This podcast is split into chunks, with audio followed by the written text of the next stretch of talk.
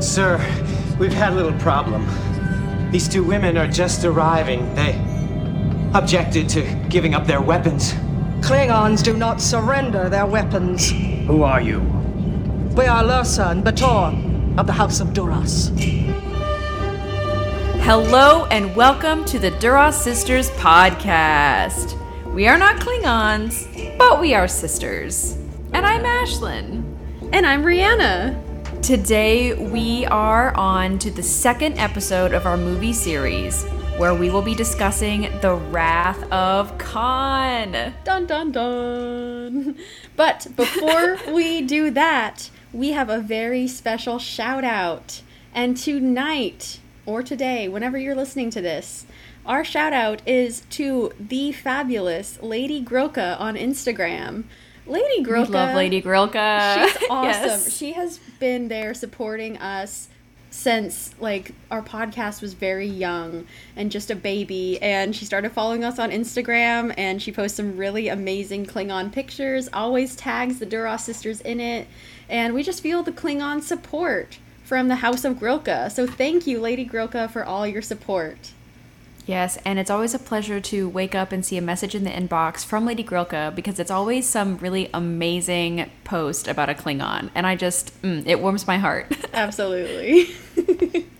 okay, so you might be wondering, what's the deal? Why are they so formal in this episode? They're getting straight to the comment. What's going on? This is because we have a very special guest in our Zoom studio with us today. Woo! Our father, Robby Herd. Welcome. Woo! Thank you very much. I am just absolutely thrilled to be here. Thanks for having me. We're so happy that you're here. This is so exciting. We have been wanting Dad on the podcast for a while, and he is a big movie buff, and so we figured.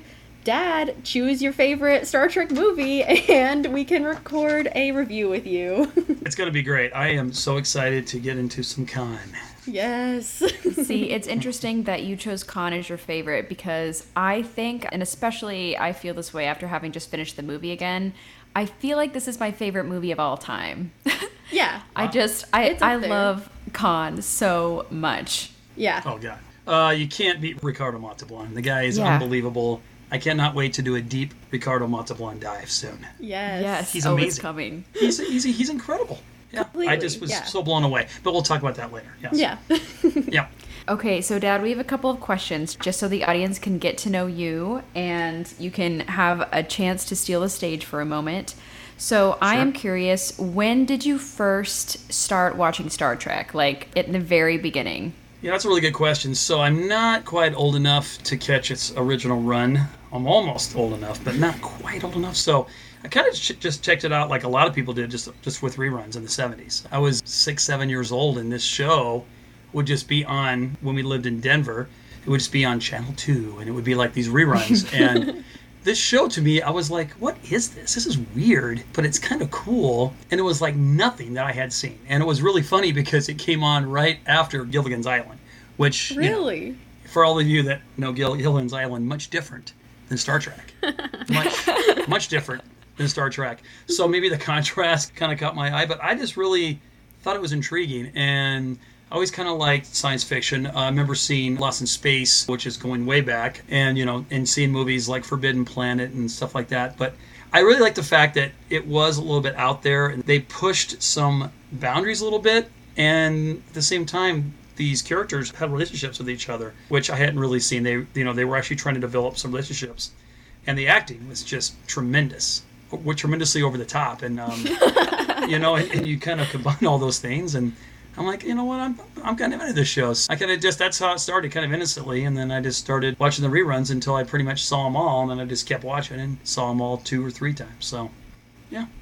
That's awesome. I love that you've been watching Star Trek since you were a kid. It makes this conversation even more fun because I feel like, at least for me, my view has changed so much of Star Trek as I rewatch it as an adult versus when I watched it as a kid. And so it's cool to see, like, we're all sort of children of Star Trek here. Oh, for sure. Yeah, we're definitely the next generation, but Dad is the original series for sure. Well played, Ashlyn. Well played. yeah. good one. So, Dad, our next question is Who is your favorite Star Trek character of all time? Whew. You know, that's kind of a hard question. It's almost like my favorite song. It kind of changes. But I think overall, if I had to really pinpoint it, which it sounds like I do right now, um, I'm saying Bones. You know, Oh, Right to Yeah. Ashlyn's heart there. yes. he, you know, I never thought he got quite enough love, not quite enough screen time. He is so witty. He kind of is the glue that brings the show together. He really is. I mean, no, he's not like a main main character. You know, usually, generally, the plots don't revolve around him, but he has those funny comedic lines just at the right time. He knows how to troll Spock like no one else can, which I love. I love that. He's he gets under his green blood so often. it's great to see. Him. And I like his relationship with Captain Kirk. It's a special one. And sometimes they kind of just like give each other that look because they've known each other for so long. And it's kind of when you've known someone forever. If you have a friend that you've known since high school or even even before that, you just know them so well that they kind of have that relationship. And sometimes, a lot of times, it's just unspoken. Yeah, he just brings so much personality to the show. So definitely, definitely Bones. Yeah. Oh man, and especially you know this is what we get so much in Wrath of Khan too, and I feel like McCoy always steals the show. I'm definitely with you, Dad. I love McCoy. He is underrated. I agree. That's a wonderful answer. okay, so now Rhianna, I have a question for you. Yes. And this is quite our question intro now. Rhianna, what was your memory of the first time watching Wrath of Khan? Oh man, my main memory was tears because this movie hmm. absolutely, I mean, of course, the movie's ending absolutely wrecked me. Same as sort of the motion picture, this was when we were going sort of marathoning on spring break with mom in Georgia. We were marathoning Star Trek movies and we watched Wrath of Khan. And I remember, of course, not knowing Khan from the context of the series from Space Seed, but just knowing that this is the guy who killed Spock, and I can never forgive that.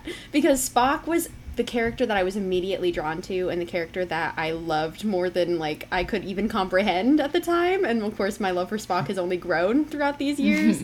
but I think mostly what I remember from my first viewing of Wrath of Khan is just being inconsolable at the end of the movie. Like I was constantly asking mom like when is he co- he's not actually dead right like this isn't a thing they're not actually doing this right now right because it just felt so cruel and just the way it happens i just vividly remember the whole needs of the many scene i remember just every single moment of that pain that I was feeling at the time.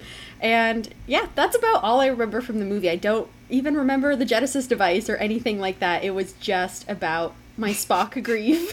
so, yeah. Just pain and sorrow is your memory. yeah, pretty much. What about you, mm-hmm. Ashlyn? What was your first memory of watching The Wrath of Khan? last week we were reminded by our own mom that I had a incorrect memory of watching the motion picture and we were actually in Georgia. I believe we were in Denver, but we were not. So this also took place in Georgia as Rhianna said, and I remember feeling really into it the whole time. And I think sometimes watching Star Trek movies, they have a slow point, and you're like, all right, now I got to go get some popcorn and stretch, maybe take a little nap, especially with the motion picture. But I did not feel like that way at all. I was glued to the TV the entire time I was watching. And I was also very sad, not quite as sad as Rhianna, but I was also just devastated at the end of this movie. But I knew I had immediate solace because I knew there was like five more movies to go. So Yeah. I mean, it's particularly because mm-hmm. the third one is called A Search for Spock. That helps a lot. How about you, Dad? Well, here's the thing that's funny about it is when I first saw it was in the theater, 'cause mm-hmm. it just come out, I didn't know there was going to be five more or six more because I was seeing it in 1982 in the theater uh-huh. as a 13 year old boy. So I mean, you know what I mean? It's like what a different experience than maybe you than the two of you had as far as Star Trek was finally coming to the theater. I know we had the motion picture. I know a lot of people didn't like it. I kind of like the motion picture. That's another story for another day. But I mean, so for me, my emotions were pretty much the same as Rhianna's. I just could not believe this was happening. And I can remember thinking, no, no, no, no, no, no, no, this can't be happening. No, no, he can't be dying. No, this is science fiction. We will figure this out. Like I was in total denial. Are you fucking kidding me? That this cannot be happening. And I know as a 13 year old boy, I know I use that word, but I like the fact that it does lend itself as you know at the funeral and launching the coffin onto Genesis. Like okay, all right. I was almost irritated by the whole thing because they fooled you the Star Trek. Um, I have written down who wrote the screenplay. Let me get back to that later. But but they fooled you because toward the end, it's like, oh, good, they're kicking the crap out of Khan. We're looking good here. We're going to get a lot of uh, corny jokes from the crew members. It's going to be, you know, like at the end, and a little music, and, and we're going to laugh, and it's going to be good. But then something went wrong, and Khan, with his unrelentless passion and just determination, he had one more strike back. I'm like, no, wait, whoa, whoa, whoa, wait, wait were the credits. I thought this was good. This was good. so that was really hard. It was. I agree.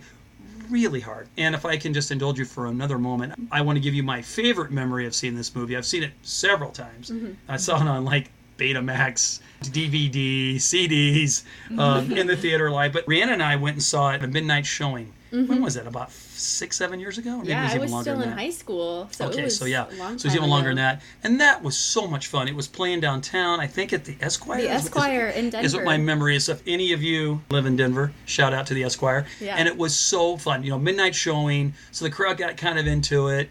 You it know, was incredible. it was great. And when Kirk yelled "Khan," the crowd was yelling "Khan," and it was just a great. It was like one of those things where it was like when I used to watch the Rocky Horror Picture Show when I was a high school kid, just going to that and that experience, that live, seeing it, you know, it, it's a classic. And the Star Trekkies came out, it was awesome.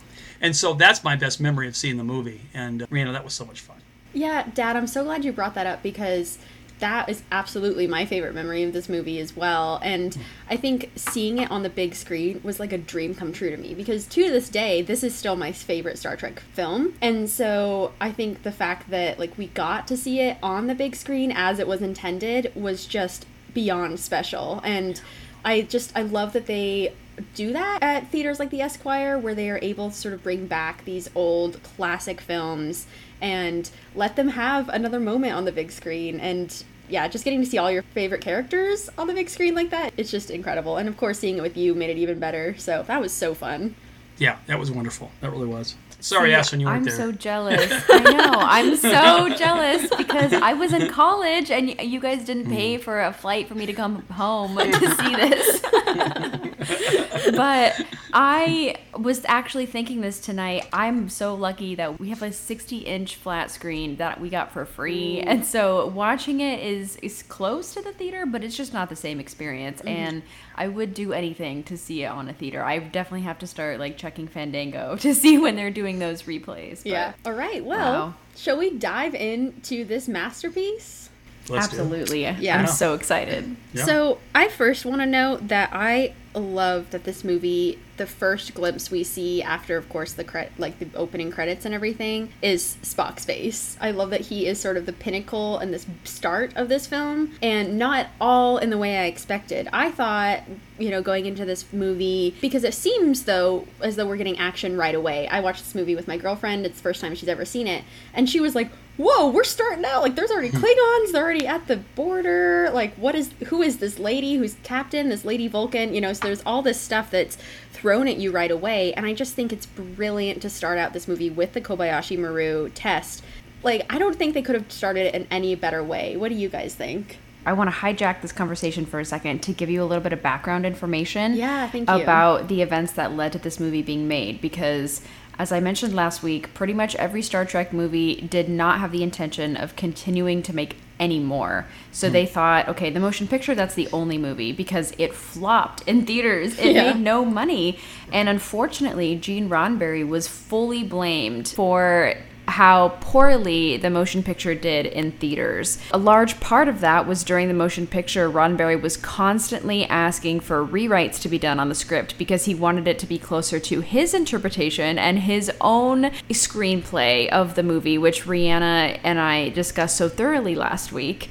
And he did not like what Robert Wise was doing. So Paramount just saw him as the problem and thought the solution was to just completely remove him. And so he is given the title of executive producer. And he is also credited, of course, with being the creator of Star Trek. And that's really all the influence that he had on this movie. So they brought in Nicholas Meyer. There was a lot of talk about what they wanted the script to be about, but all the people they brought in were people who had never seen Star Trek before. And Crazy. Nicholas Meyer mm-hmm. had never seen an episode, and so he decided, oops, I gotta quickly catch up on what I've missed. And so he started rewatching this series. And the episode Space Seed specifically really stuck out to him because he thought that Khan was an awesome villain and he said, okay, let's do it. Let's bring back this guy. Let's see if Ricardo Montalban's available. And so the script was born. And luckily, they brought out a huge Star Trek nerd to write the screenplay, Jack B. Sowards, along with Harve Bennett to write the story. So now we have Wrath of Khan, which is great. And then this last portion, so I'm just going to add on, of course, the actor side of this, is that Leonard Nimoy did not want to come back to do more Star Trek and he i think was worried about being typecasted and he was just done and thought that there was nothing else that he could do as the character of spock and so he refused to come on and paramount really had to cut their budget for this movie too. And there's an amazing quote that one of the executives said when he was talking to harve bennett. He said can you make it in less than 45 fucking million dollars? is a direct quote from charles bluhdorn but anyway so they're making this movie on a budget. Nimoy does not want to include himself in this movie and so he entered into his contract i will only do a second star trek movie if i am killed by the end of it. And so initially they said okay we'll kill spock in the first third of the movie and the rest of the movie will not involve him. And then when they brought on the different writers and also the fact that spock was going to die leaked into the public which also how do you have leaks before the internet i just it baffles me Yeah, what? Who? Which? Which uh, person who worked on this movie spilled the tea? Yeah, I like know. someone had drinks with the wrong friend. maybe maybe Entertainment Tonight got the scoop. Yeah. Dun-dun-dun-dun-dun.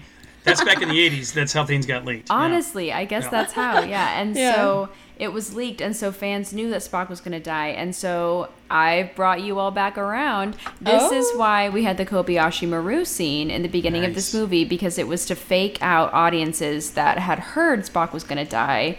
Okay, great. Yeah, he dies in the first five minutes of the movie. But, you know, obviously we see Nimoy. He continues to be in Star Trek for the rest of the franchise. And it's because after filming was totally done, he said, I'm getting cold feet. I changed my mind. I do want to stay in for the next movie. And also, he said because he wanted to direct the next movie. So that's a, another bucket of worms, another can of worms um, to get into for next week. But and so those last five minutes of the Wrath of Khan are completely done after they like they sent the cast home, except Leonard Nimoy and DeForest Kelley. They did the remember scene, mm-hmm. and then they did all those animated shots of Spock's casket landing on the Genesis planet. So. There you go. That's why Kobayashi Maru and this great and awesome entrance into the movie. Yeah. That's so interesting too because I thought it was cool toward the beginning of the movie after the first scene with all that. Kirk says to Spock, "Aren't you dead?" Mm-hmm. And I thought that was great. I mm-hmm. mean, I thought that was great. I like what a great foreshadowing. Spoiler mm-hmm. alert to people who have not seen this: Spock dies. Spock dies. Yeah. Spoiler alert. All right. Yep. To anyone, I mean, I cannot believe that 39 years later you should know what happened. Yeah. But um, real quick, I just want to interject. It's interesting too because it's kind of surprising to me. I know we're not talking about the motion picture, but it's linked a little bit. That it didn't succeed better. I think it was screenplay driven, and it was more Roddenberry's vision because Robert Wise is a fucking badass. Mm-hmm. Robert Wise directed. In my opinion, one of the greatest science fiction movies of all time, The Day the Earth Stood Still. If you have not seen yeah. The Day the Earth Stood Still, you need to, after this amazing podcast, you need to go rent that on Vudu or wherever you uh, rent your, your movies and check that out. It is Um, amazing. It's really, really good. And by the way, he directed the Sound of Music and West Side Story also. Yeah. So I know those are different genres, but this guy, you know, this guy knows what he's doing. This guy can direct. I think he had some material that was like, okay, what do you want me to do with this? So it's just interesting because Robert Wise is a, you know, Hall of Fame director. You know, I'm, I'm more of a sp- I'm a sports guy. I don't think there was a Hall of Fame for directors, but he but he would be in it 100. percent So I think that's fascinating. He just couldn't make that work. Yeah, with what he and. Nicholas Meyer is relatively unknown, and so I feel like Right. Paramount mm-hmm. was saying literally just do whatever you can. Like we have to salvage at least like money wise what we have. And so I think it's really interesting. And and well and also, you know, like I mentioned they're under a budget, so they can't pay probably for someone like Robert Wise to come back or anyone else who's really known. And so I think it's interesting that they just take a chance on Nicholas Meyer. And I think it really succeeds. Like, it's amazing that it's, like I mentioned, all these people who don't know Star Trek, and yet they're able to really come up with a great story, character wise and drama wise. Absolutely. Yeah. Okay, so a couple of things. Uh, Nicholas Meyer directed a gigantic TV movie called The Day After, and that was a year previous to um, The Wrath of Khan coming out, and it was a huge, huge viewed movie, and it was basically a Armageddon kind of thing. And the Oh. network really, I think, you can fact check me on this. I think it was ABC. It doesn't really matter. There were only three big networks back then, but they really promoted it. It was like the day after. What would happen after the day after a nuclear war? And so it was watched by like 70 million people. So he, that was his big directorial, really his first thing that people knew him for. So I really believe he got this gig based on that because it was a huge success. And so I think they took a chance on him. And interesting, as I was just doing some research on Nicholas Meyer, he graduated at the University of Iowa, and he thought it was really cool that Kirk's character is from Iowa. And he said that was really cool, and he talked to Shatner about it, and Shatner chose Iowa because he just really liked Iowa and he'd been there and his family had been there. So they had they had a connection and kind of a bond there early on, and, and I think they had a rapport going. And you know, it just works. It it just works. Okay, if I were to, as a movie historian, see who would I choose as a director? Robert fucking Wise, who has directed two Academy Award winning best movies, Yeah. or Nicholas Yeah. Meyer. I would say Robert Wise. Are you kidding? Absolutely. But it, it didn't work for what they were trying to do. But Nicholas Meyer, it worked for this particular movie. It just worked. Yeah, Yeah. absolutely. I mean, I think that's really cool that Shatner had that Iowa connection or the Kirk, the Kirk Iowa Nicholas Meyer connection. That's so cool. I think it helped sort of make the movie feel smoother, and I think also the fact that we had a character who was coming back from the original series and Ricardo Montalban who was coming back from the original series. I think that mm-hmm. that maybe made this movie feel smoother than the motion picture because we weren't so much in this state of like flux like things are changing everything's new and they're all wearing weird uniforms. No now we're in this movie where we know khan if you're a big original series fan and even if you're not a lot of people would probably know ricardo montalban during that time and so i mm-hmm. feel like that probably put a lot of the cast members at ease to be back together for this epic movie. Also, this movie, I just want to note, takes place in the Star Trek universe five years after the motion picture. Mm. And so Okay. I think that kind of explains why they're not talking about, like, remember last week when V'ger almost destroyed the Earth? You know, like, Yeah. they don't even mention V'ger. There's no mention of Decker or Ilia No. or Spock and the Kolinahr. Like, it's almost like that movie didn't even happen. There's no connection to it other than we talked about this last week. Kirk is starting to feel old and he's mm-hmm. an admiral and he should never have taken promotion. He should have stayed as a captain. This is a theme that we're going to see that's series long. And mm-hmm. I love Yes. that they grabbed that from the motion picture and really ran with it. And I think that Shatner and Kirk have one of the best performances in any of the movies. We get to see so many new elements of Kirk that we had never seen before in the mm-hmm. original series. We get to see the range that William Shatner has as Yeah. Kirk. Yeah, and it's it's lovely to see. I think that this is the movie that we should have had. You know, like this type of introduction where all the crew is together and they're all hanging out and they're seemingly in a dangerous situation and that's how the movie starts. It's just such a contrast from the motion picture. absolutely Yeah, I'll, I'm going to jump in real quick if that's okay. Yeah. So I kind of I don't want to be um, too over dramatic about this, but I think this movie. I don't want to say saved the Star Trek uh, franchise. I don't want to say that. I don't, I don't think that that might, that may be a little bit. I would um, say saved. i would saved. definitely say that yeah because I think though I think it would have it would have continued on you know and still Mm-hmm. kind of went on. But I think what this movie did is it brought it to a whole nother generation, and it also this is a love letter to the fans. There are times that just it was I'm just so happy because the characters are together and they're in that familiar scene and you know because they're they're in the Enterprise and the connections it just like oh this is this is what this is what I miss. And they're a little bit older now, and you're a little bit older now as the fan, and it's just there's such a connection there. And I mean, it was so so brilliant, so brilliant to, as Rhianna says, to take a character from the original series, from a story that happened 15 years ago, which I thought was interesting because it was 15 years from Space Seed to the movie. It was 15 years in the screenplay. That, that was very well done. That's and cool. To make that connection, so then old fans, the fans of the original series, are like, oh yeah, this is home for me. You're bringing a story that I'm so familiar with, and then new fans could easily easily cling on to that. Cling on, get it? Yeah. Um, sorry, that was like a bad Good dad one. joke there. Uh, but, but Mike could really get into that and easily follow that. And of course, Ricardo Montalban just absolutely blew it out of the water. But yeah. Yeah, I would love to hear your Ricardo Montalban knowledge, Dad.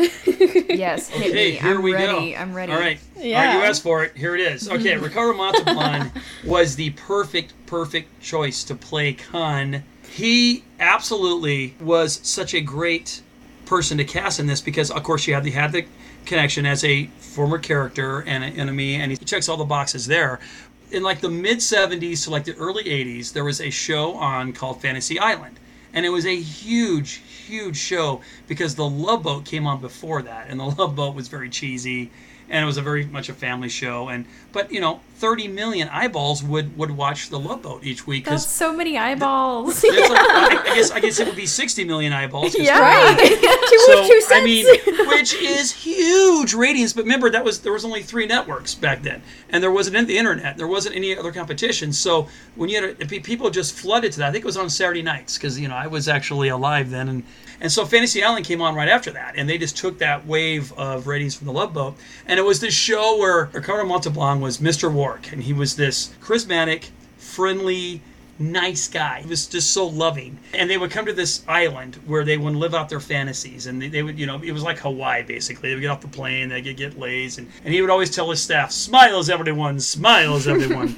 and so he was pretty beloved as that character. And that's what a lot of people just knew him as. So then you put him in this role where if you're not a fan of the original series and have no connection, and if you were a fan of the original series, but just, you know, didn't catch these episodes because you know you couldn't just get them on Vudu or any whatever. You had to catch them on reruns. Let's say you didn't never saw that, you wouldn't know that he was part of that connection of the original series, and then you would see this Mr. Roarke. And I've told the girls this story when I saw this movie in the theater. My friend goes, "Wait a minute, is that Mr. Roarke?"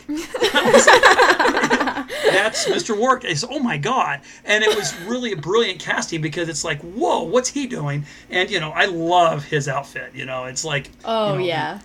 He muscled, The muscled pecs. up.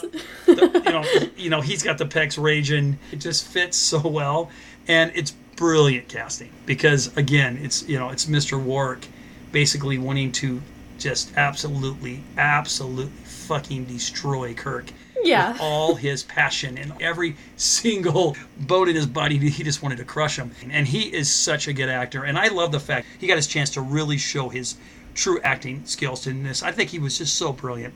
And not that you ever you don't want him to succeed. You know, I mean, I, I wouldn't go that far, but I admired him. I admired the fact that you know what it would fucking suck if someone exiled you. Not that he didn't deserve it, but you know, mm-hmm. it kind of piss you off. You know, it's like, and now you're getting your chance to come back, and you know, just the way he kind of is. I remember you. That that's kind of his big Yeah. thing. Mm-hmm. You, I don't remember so much.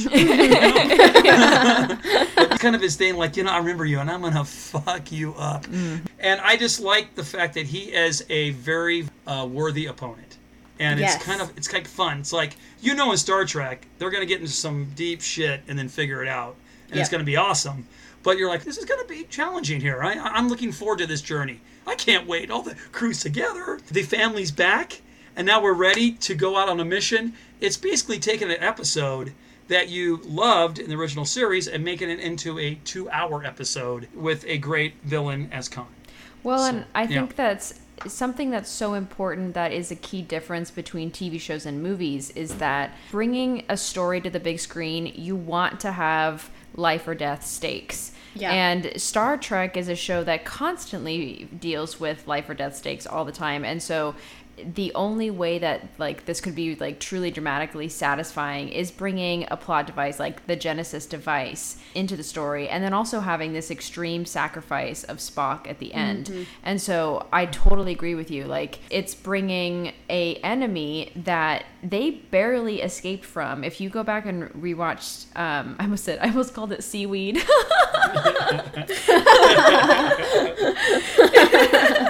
if you go back and watch the episode Space Seed, you will see that they just barely were able to get control of the ship back from Khan, and it was only because he didn't know the technology well enough because he had been stuck in his cryo chamber for 200 years. And so Yeah. now you set him on a planet, and the trajectory of his whole life has been about I'm on this planet because of one person. And mm-hmm. dad, I totally agree with you. So yeah, once he sees Chekov, Chekov and the whole crew of the Reliant thinks that this is Ceti Alpha 6, but it's actually Ceti Alpha 5 where they were marooned. And Right. Ceti Alpha 6 exploded six months after they were stranded. And so That's crazy. so a little bit of criticism, no offense to Chekov and Captain Terrell, because why didn't they count the planets in the system? I was wondering this too. Like, how do you mm-hmm. not know or log that a whole planet has exploded when you're in the system? I mean, I guess it's been years, so there wouldn't be space debris. I was thinking that, yeah, that there probably wasn't any debris after 15 years, but but there's still a, a smaller number of planets.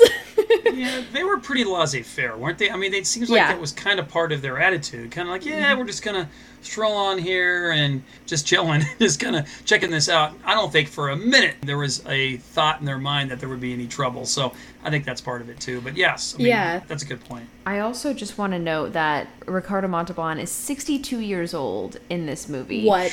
There are rumors, like, people have always thought that he's wearing a chest plate. But I mm-hmm. mean, I always try to look to see is that his real chest, and I, I think it is. I think he was just a man, like an actor who was in incredibly Yes. good shape. He took good care of mm-hmm. his body, and he wanted to mm-hmm. show it off. And Yeah. I also just think it's so cool because so many cameos that happened in the original series of Star Trek were just actors who were trying to get their big break. I mean, especially in episodes of The Twilight Zone, we get to see William Shatner, DeForest Kelley, Yeah. um, James George Takei. George I think was in Takei, Doohan, they all cameoed on the Twilight Zone trying to get their big break into TV. And so it's cool that someone like Ricardo Montalban just happened to blow up anyway with Fantasy Island. Yeah. And then he Yes. is known now. I mean, he's, you know, since passed, but this is what he's known for is Khan. Yeah. So, yeah, just Yep, uh, yep, yep. Khan and Roarke. Those and the two- endless two- shout outs to Yeah. his memory. Well, and I've just got to laugh because this whole scene with Khan and Chekov is just hilarious to me because Chekov was not even a character in Space Seed. Walter Koenig was not a part of the cast yet when Space Seed aired. And so I'm just wondering why they made this choice. Why couldn't it have been Sulu, who was first officer? Because we know Sulu later will command the Excelsior. We know that he is someone who is looking to sort of level up in command or in Starfleet. And so I just thought it was really funny that literally Khan looks at Chekov and says, I never forget a face. And I'm like, you don't know this face. you don't know Chekov. That always sort of cracks me up that Chekov is the person they sent, but I don't know. Do you guys think it was supposed to be for like they couldn't keep Sulu away from the Enterprise because he is sort of the helmsman? Like, could they have sent? I don't. I don't know who else they would have sent to be a Chekov replacement who was in Space Seed though. So maybe it was the only choice they had. So here is what I always kind of go to in my science fiction mind. The episode we saw was just a snippet of what really happened. So hmm. I really truly believe in my mind, in my Star Trek mind, that he had met him before. Just because we didn't, the episode we saw didn't see him in there. Oh, he's met him before because he's part of the crew and he's seen him before. So I, you know, that's just me. So I just kind of put it together. I mean, he was with the crew at the time. Yeah. He, he just didn't happen to have that encounter, but I believe he did. Just it was off camera. If that Yeah, makes any yeah. sense. Oh yeah, oh my that's- gosh. Yeah. so, you know, Walter Koenig, who plays Chekov, has been asked this question at conventions before, and Wow. his answer is actually it's a joke amongst the cast that Chekov was in the bathroom for that episode, and Khan happened to run into him in the bathroom and said, "Oh, get out of my way! I'm using this urinal." You know. I never forget the face. I never in the forget a face. Exactly. So that's Walter Koenig's Perfect. response because, Mm-hmm. and this is also just showing you that no one had seen Star Trek. You know, they just assumed that Chekov was in every season of the original series, which he wasn't. But Mm-hmm. I mean, I'm forgiving of this, and I think Walter Koenig just is so good in that scene. And one of my favorite moments is when he sees that it's Botany Bay, and then you see Yes. his face Yeah. is like, oh my fucking god, Yeah. Yeah. and uh, his like damn is so convincing and so real that it forces me to start panicking too because I'm like, oh my god, we don't see Chekov freak out that much, and he is Yeah. freaking out. Yes, so he did meet Khan. He knows who Khan is. Um, Yeah. Yeah. Can we talk about that bug?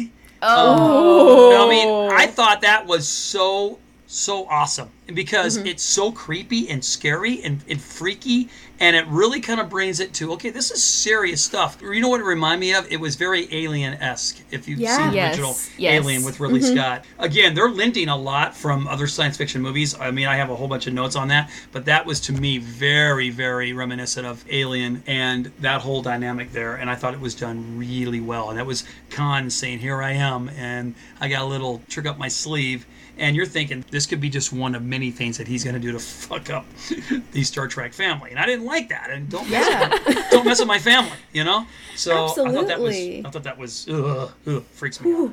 Well, Dad, I'm really glad you mentioned that because I felt the same way in this scene with the bug because it felt very sci fi horror and they did it so well that I felt that acute fear when I see the bug going into their ears and even when I see him like grabbing it to grab out the little bug's babies and even the bug is like annoyed that its babies are getting taken. Also, I think it's even more diabolical and so on brand for Khan that these are the same creatures that killed his wife, who we know from Space Seed to be uh, Marlene. Marlene, who ran away with Khan. We know her. Like, she was literally an Enterprise crew member. And so we know that she was killed. We know that 20 other crew members were killed by this one bug. And it seems so small and harmless when it's just a tiny baby. But how he describes it as he's putting the bugs in the helmet and he says, This wraps around your cerebral cortex and it first makes you sus- suggestible and then it drives you insane. And so I'm like seeing this future for Chekov and freaking out because Chekov to me is always like the baby of the group. Like he needs to be protected at all costs. Even though he's now a 40 year old Starfleet first officer, Yeah. he's the baby. yeah, he's still the youngest. like he's still easily the youngest of all of the crew. And even like later as we see them interact with him, they're all like, "Easy, Pav, we've got you." And I'm like, "Yeah, because he's the baby." He's, like we he's a have to be teddy bear. Yeah. Yeah. Yeah, and so like it's even worse that it's Chekov because Chekov is never getting a break in these movies. He is getting electrocuted, he is getting shot at. Like it makes it even worse that it's like my son who is getting injured and you know that he can be manipulated by Khan and everything and it's just a way for Khan to sort of also get back at these bugs too, you mm-hmm. know, through his own little revenge schemes. I was actually wondering why do you think Khan would keep because then you know he's describing this this bug killed my wife it killed all my crew but now he says we now keep them as pets and so I'm wondering why would he keep them as pets why do you think Okay. I have a theory. Yes. this. So, a couple of things about the bugs in that scene. So, he wants to keep his enemies close. I think that's mm. kind of the mindset that he's always had. And I think in the back of his mind, you know, you never know when this could come in handy. And guess what? it just it just came in handy. And I think that is such an important scene because again, if you're new to the Star Trek uh, universe, which it's funny, I think there were people that are fans of the Star Trek universe because of this movie. I mean, that's when they maybe that was the genesis of their fa- of Yeah. their fandom. Um, so to me, it's like, okay, who is this guy? And he's like, let me introduce myself to you, and then let me get this bug out, and let me, I mean, let me Wait, fuck wait, with wait. your. You know, Sorry, sorry, my cat is screaming.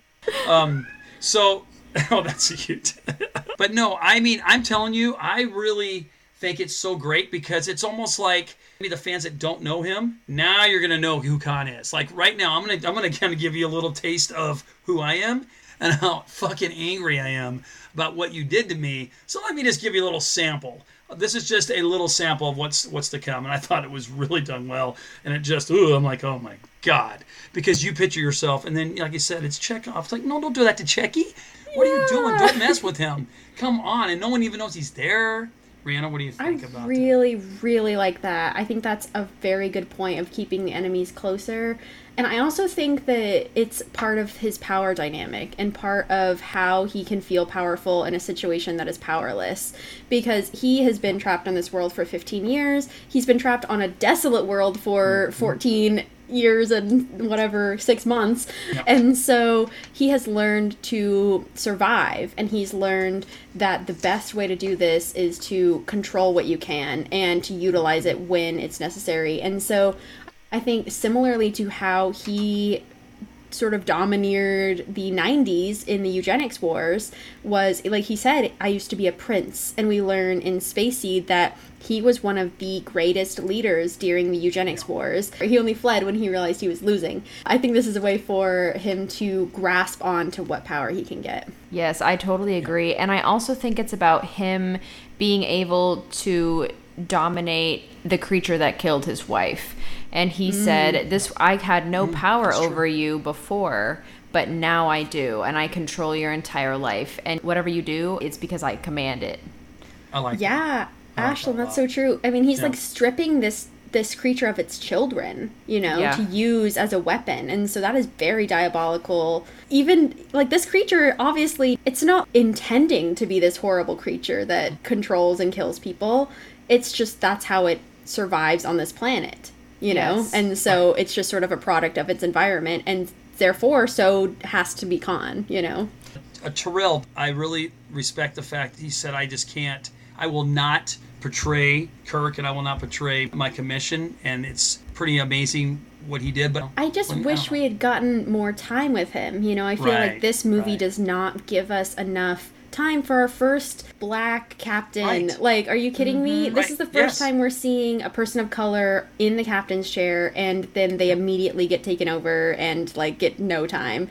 And so it just frustrates me because I really want to know more about Captain Terrell. I would love to see a little like spin-off or a short trek about the adventures of First Officer Chekov and Captain Terrell, you know? like Right, where's that right. series? Yeah, But right. um yeah, I mean, I don't know. I feel like he does have a really interesting arc, and I'm really I respect him so much because I think in my other watches where I'm not taking notes religiously and just watching Mm-hmm. it, I'm thinking more like, okay, he's just a side character who I know is gonna die, and that's it. Right. And that's like a shame because then now when I think of him as more of this like developed character, I think what a sacrifice he did while he was under control to end up phasering himself and killing himself instead of killing Kirk. Like that is an Yeah. incredible, yeah. incredible sacrifice. it might be the bravest thing anyone did in that movie. I mean, you can argue that. I mean, Yeah. I mean, I mean, besides oh, besides Spock. Spock. All right, well, there is that. Okay. Yeah. Maybe the second bravest thing anyone did in the movie. Yeah. I don't know. I mean, no, I that's a great point. I agree. I want more. I want mm-hmm. more of Paul Winfield. Give me more Paul Winfield. Yeah, come on, Paul. Yeah. yeah, and I, I really liked how Chekov was talking about him too, because Chekov clearly really respects him and really thinks he's a good captain. Because when Kirk and crew a little bit later in the movie finally get on Regula One and they find Chekov is in a locker mm. stuffed away, Chekov is saying he's describing to Kirk and company what happened and what Did to everybody, and he's saying the captain was strong, the captain was trying so hard to resist, and he did a great job. Like Chekov has nothing but good things to say, you know.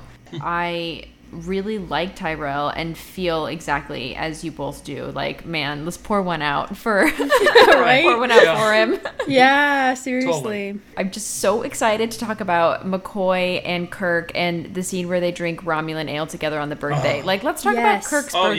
yes. I have a whole, yeah, the whole birthday thing. Yeah. It was so great. I just want to say that this is a Star Trek trope that they have brilliantly grandfathered into other Star Trek series as far as it mm-hmm. goes for Kirk's birthday. Way down in the movie series, we'll talk about this in the alternate movies by J.J. Abrams how Kirk's birthday, he goes through a similar struggle of realizing his purpose. I feel like Kirk kind of goes through a crisis every time he has a birthday, particularly after he took the admiral position because as we talked about last week, his admiral position was coerced. Like he was kind of coerced into becoming an admiral by Starfleet because they wanted him as this mantelpiece and not out there risking his life where their great Starfleet symbol could die. And so Kirk has been in a position where he's miserable. And it just is so fascinating to me because we see how miserable he is in this gorgeous, gorgeous apartment overlooking San Francisco Bay. He's got all of his trinkets on there. He's really made it his home, but you can tell he's unhappy. You know this just from seeing Kirk. And I think, of course, McCoy is the best person to be with Kirk on his birthday because he knows, like you said, Dad, every single in and out of Kirk. He knows every sort of psychological problem he's dealing with. He knows all of Kirk's past and everything. And so I think it helps a lot that McCoy can sort of be there with alcohol and with just like discussion to talk through the trials that Kirk's facing just sort of battling age and battling Starfleet High Command and the fact that like he has gotten this admiral position. Yes, we need this as fans, as again, kind of almost like you know refurbishing the entire franchise, Star Trek franchise, with this movie, launching it back out again. We need this because, first of all, everyone just think right now about that person, that friend that's been with you forever, that friend that knows you better than anyone else. Shout out to Paul O'Brien. That's you know, that's that's my guy, and he knows me. He's known me since I was, you know, as in middle school, and so we can all picture that person. And so you identify with that with McCoy and Kirk. You know, what a brilliant way to to bring all our heroes together this is what we need. Like, we'll get to the intense Khan stuff in a minute. You know, we will. We, we know we have an issue to deal with here, and poor Chekov, and you know, and I get that. But we need like a little side, like we need some time to bond with our family that we have not really, honestly seen in a while, right? So it's like giving you a chance to kind of get reconnected with them on an interpersonal level. It's really smart, and what a brilliant way with Kirk's birthday to, to do that in different ways that different characters express themselves. Like Spock was, you know, awkward with it, as you would expect. And there were a couple scenes where I think it was really, really awesome where Kirk was like lit up in the background, like like the light was Mm. like Mm-hmm. really, you know, because he's our kind of our hero, you know, and so Yeah. even the lighting kind of did all that, and it just it really personalized it, and I needed that. Then that scene with McCoy is just so great, and we all can relate to that, right? I mean, we all can again think about that friend that you've had for so long, or you know, could be friends, but you can just really picture yourself in there. I don't know, just that connection. I was, I felt like okay, I'm so invested now, and I'm and I'm in there, and so now I'm ready. Now I'm ready for our adventure. Let's let's do this. We got this. That's how I. Absolutely. I totally agree. And it's so important to do for old fans and new. So then they get a, a sense of what these types of relationships are. And I love how it shows the two different interactions between Spock and McCoy back to back because there's such a different connection that goes on when it's the trio together versus Kirk and Spock and then Kirk and McCoy. Like they mm-hmm. all have totally different interactions. And so I love also that they both ended up giving Kirk kind of old fashioned gifts. Spock gives him a paper copy of, and is isn't it The Tale of Two Cities, Charles Dickens? It was the best Yeah, of times, it was the worst of the worst of times. times. Yeah, Yes. and then Yeah. he's like, message Spock, um, eh, which is Nothing, so nothing of import, Captain, except of course, happy birthday. Surely, the best of times. Well, well done. Sorry, I have a lot of this movie memorized.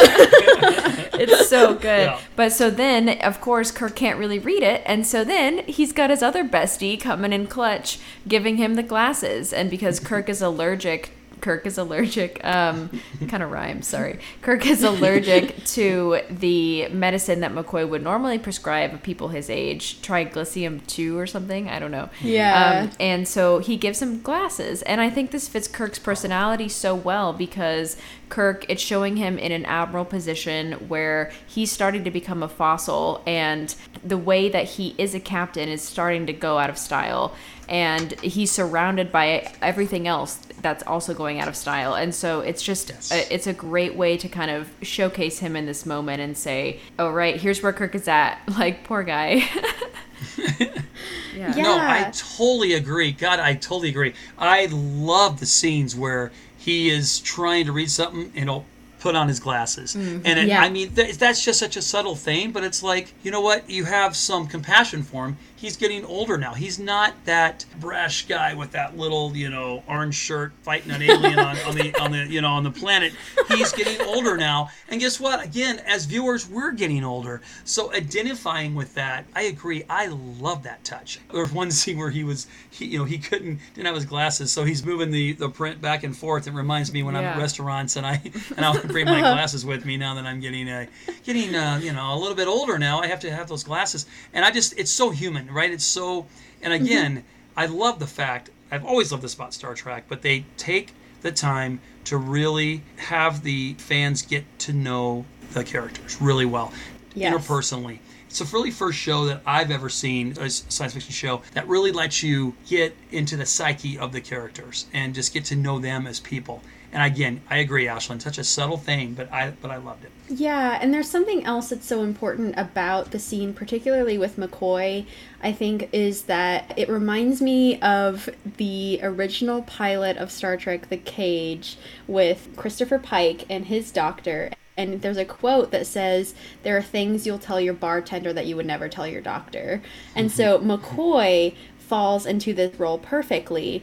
And we talk about this a lot with McCoy, particularly, and his relationship with Kirk. But I think through alcohol and through sort of that, like, hey, I got some Romulan ale from across the neutral zone here, let's drink to your birthday. That sort of loosens Kirk up enough to be able to really talk to Bones about what he's feeling. And I think that that is just so interesting because Kirk is sometimes a difficult man to open up about his true feelings. He's got a lot of bravado. He's got a lot of outward sort of masks that he put on. He's got the captain's mask, he's got the admiral mask now, and those layers are getting harder and harder to peel away. But with his two best friends, they're very easy to peel away. I mean, you see him just completely relax around Spock and McCoy, and that is just so special to me. And I think that that is something that's so important about Kirk, and like you were saying, Dad, about just the relationships that they're building together, is the fact that they're all so relaxed around each other. And I absolutely love when Kirk is talking to Spock in Spock's quarters about command and he's saying these things like, "Oh Spock, I don't want to step on your toes. You mm. can stay in command of the Enterprise while we go on this training exercise." And Spock says, "No, as a training officer, I'd be fine being captain, but I think that you are the best man to captain this ship if we shall be checking out what's wrong with the Genesis device and all of that." He says, "You forget, Jim, that I am Vulcan and therefore have no ego to bruise." You know, and so he's reminding that. him, "Hey, like I'm not going to be like Decker who's really mad that you stole my captaincy right out from under me because Spock has never ever wanted to be captain. He has always wanted the position of science officer and possibly first officer. You know, Yeah. that's where he thrives best. And his captaincy roles, I think, are wonderful for these trainees. And I think that he is a very great mentor, particularly to Saavik. But Kirk is really who you need in the center helm in that chair during a crisis like this. Yes. Okay. I have t- two things. I just so agree with you, and as usual, you are saying what I'm thinking, Rhianna.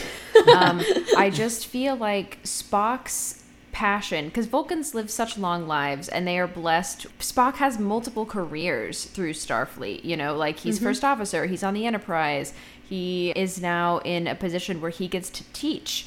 And I think that's where he's just like flourishing right now. Kirk is stuck doing paperwork, and Spock is finding his own next frontier through teaching these young cadets. And I really especially get the sense of that when Kirk is coming on board to do this like inspection essentially and then a, a training mission. And so when they're leaving space dock, Spock is sitting in the captain's chair and he says, "Mr. Saavik, would you like to take us out?" Mm. And I really get the sense cuz this is I mean, from Saavik's perspective, this is a big deal because not only is historic Spock there as her mentor, letting her take the captaincy, but also Kirk, like Admiral. James T. Kirk is there to watch And the this. Enterprise. and the in the Right. Enterprise, and like the best ship ever. And so this is a lot of pressure on Saavik, but this is such a Spock move to say, not only do I trust you, but I want to show you off, and I want to show off my crew because they represent not only like their own hard work, but my hard work and my passion that I put into them. And so I just love seeing that Spock was just like, okay, crew, like show him what I taught you. Yes. and McCoy goes to Kirk, you need a sedative. Oh, McCoy, the one-liners are just classic with him. Brilliant. I was actually Oh having God. flashbacks to you teaching me how to drive, Dad. Oh, I'd rather not have those flashbacks. Oh I think you needed a sedative for those days. yeah. I did, but honey, you're a great driver now. So. Yeah, True. Thank, thank you. Uh, oh my God, I want to talk about Saavik. I I have Yes. so so much to talk about Saavik. I'll I'll lead it off, and we can you know. I'm, I'm just gonna take the show over. Uh, it'll be the Duras Yes. brother next week. Okay, So, um, cool, cool. uh, anyway, um, so I just find the whole dynamic with Saavik fascinating. First of all, I do think this is Star Trek's attempt to be a little bit woke in the early '80s, trying to trying. I mean, I know it's very slow. It always is with with progress with women. It always is. It's always too mm-hmm. slow. But I think that they're at least trying to advance the idea of women being in leadership, and we have Carol. Who again? Mm-hmm. She's Woo, absolutely woo. one of my heroes in this movie. There is no doubt about it in those scenes with Carol. I know I'm supposed to talk about Saavik, but I'll go back. Yeah. Um, mm-hmm. There's no doubt in those scenes she's in charge. She's in charge. I mean, it's she is such a great command as an actress. Like, whoa, you know what? The camera goes to her. She is in command because she's the most competent, and that's her project. And Saavik, of course, is a totally different deal. Saavik I think it's fascinating because, by the way, did you guys see? Um, I didn't know this actually. This is something I was kind of like, damn it, I didn't know this. It said introducing Kirstie Alley. This is Yeah, first Kirstie. Alley from Yes. Cheers, Um, right? Yeah, yeah. So her, yeah, Cheers is probably her most well-known thing. This is a role that's kind of, you know, given her sort of a niche following, but I think it's interesting that this is her debut role, and she is trying to balance so many things. She's trying to balance being new. She's trying to balance being a Vulcan. She's trying to balance being a woman, and mm-hmm. doing all those things. But when you have lots of hats, it's like you're getting put in a box in a lot of ways. Mm-hmm. I think the reason why that she's so I don't know if I want to use the word frigid, but so focused on making sure that she follows all of the codes and commands of Starfleet and all of the rules is because she wants to be perceived as competent. She doesn't want to go outside a little bit of the box because she wants to show as a woman I can do this and it's sad that she has to prove herself because she's a woman she has to, you know, work harder to prove that she's competent and that's you know, welcome to life. That's unfortunately women have dealt with that forever. So to me it's fascinating how kirk just kirk loves to tweak her so much. He loves to get under her skin and she is just like you know dude stop fucking bothering me. I am right now trying you don't understand. You are not a vulcan woman you are not kirk so don't Right? come at me with that. It's like she's I guess she's so frustrated because it's like yes, okay, you're you know this rebel, you know this egomaniac rebel that doesn't do it by the book. Well, easy for you to do that as a mm-hmm. white guy, you know, in your role. And I could just see some of the times where she's just seething. It's like she can't say anything because you know he's Kirk, but her role is so difficult. And I kind of feel like it was really cute how Spock can talk to her. He's like, "Oh man, another Vulcan on board," and I can kind of communicate with her. And I get this in this little this little sense of, do you think he has a little crush on her? I kind of think he kind of does. I, I I don't know, like a little one. Like he's not gonna. He's very professional and doesn't want to. But I think just I think just he's just like this is nice and you know she's kind of cute. And I could be off base there, but those are my thoughts. I think you're picking up vibes that Nicholas Meyer is trying to give off, Dad. Mm-hmm. Because I mean, Yeah. if you think about Search for Spock in the next movie, mm-hmm. they do get it on. I forgot all mm-hmm. about. Oh my god, that's so funny. I forgot. Yeah. They do get Yeah. it on. And so Okay, I personally don't get those vibes, but I do think that Spock really admires her and really sees himself in her because Mm-hmm. I I mean exactly like you said she's a Vulcan woman to my knowledge she is the second Vulcan ever Thank to you. enter Starfleet Yeah. and the first is Spock and so of course he can really help her out you know with that perspective but it's just nice to see that Spock has her back. And I also just want to mention that just since I have grown so much since the first time seeing this movie, like literally, I was in middle school, like being a 12 year old watching this, I really hated Saavik when I saw this movie because I mm-hmm. felt like she was trying to replace Spock and she was trying to be the Vulcan in this movie that was so cool. And I just didn't even care about her at all. But now that I'm older and the more I've seen this movie, I've just come to really love Saavik. And I also think that it's hard to play Vulcan because you have to have that little bit of smile behind the like blank face. Nimoy, of course, is masterful at being a Vulcan, and you always know what he's feeling, even if it's not on his face.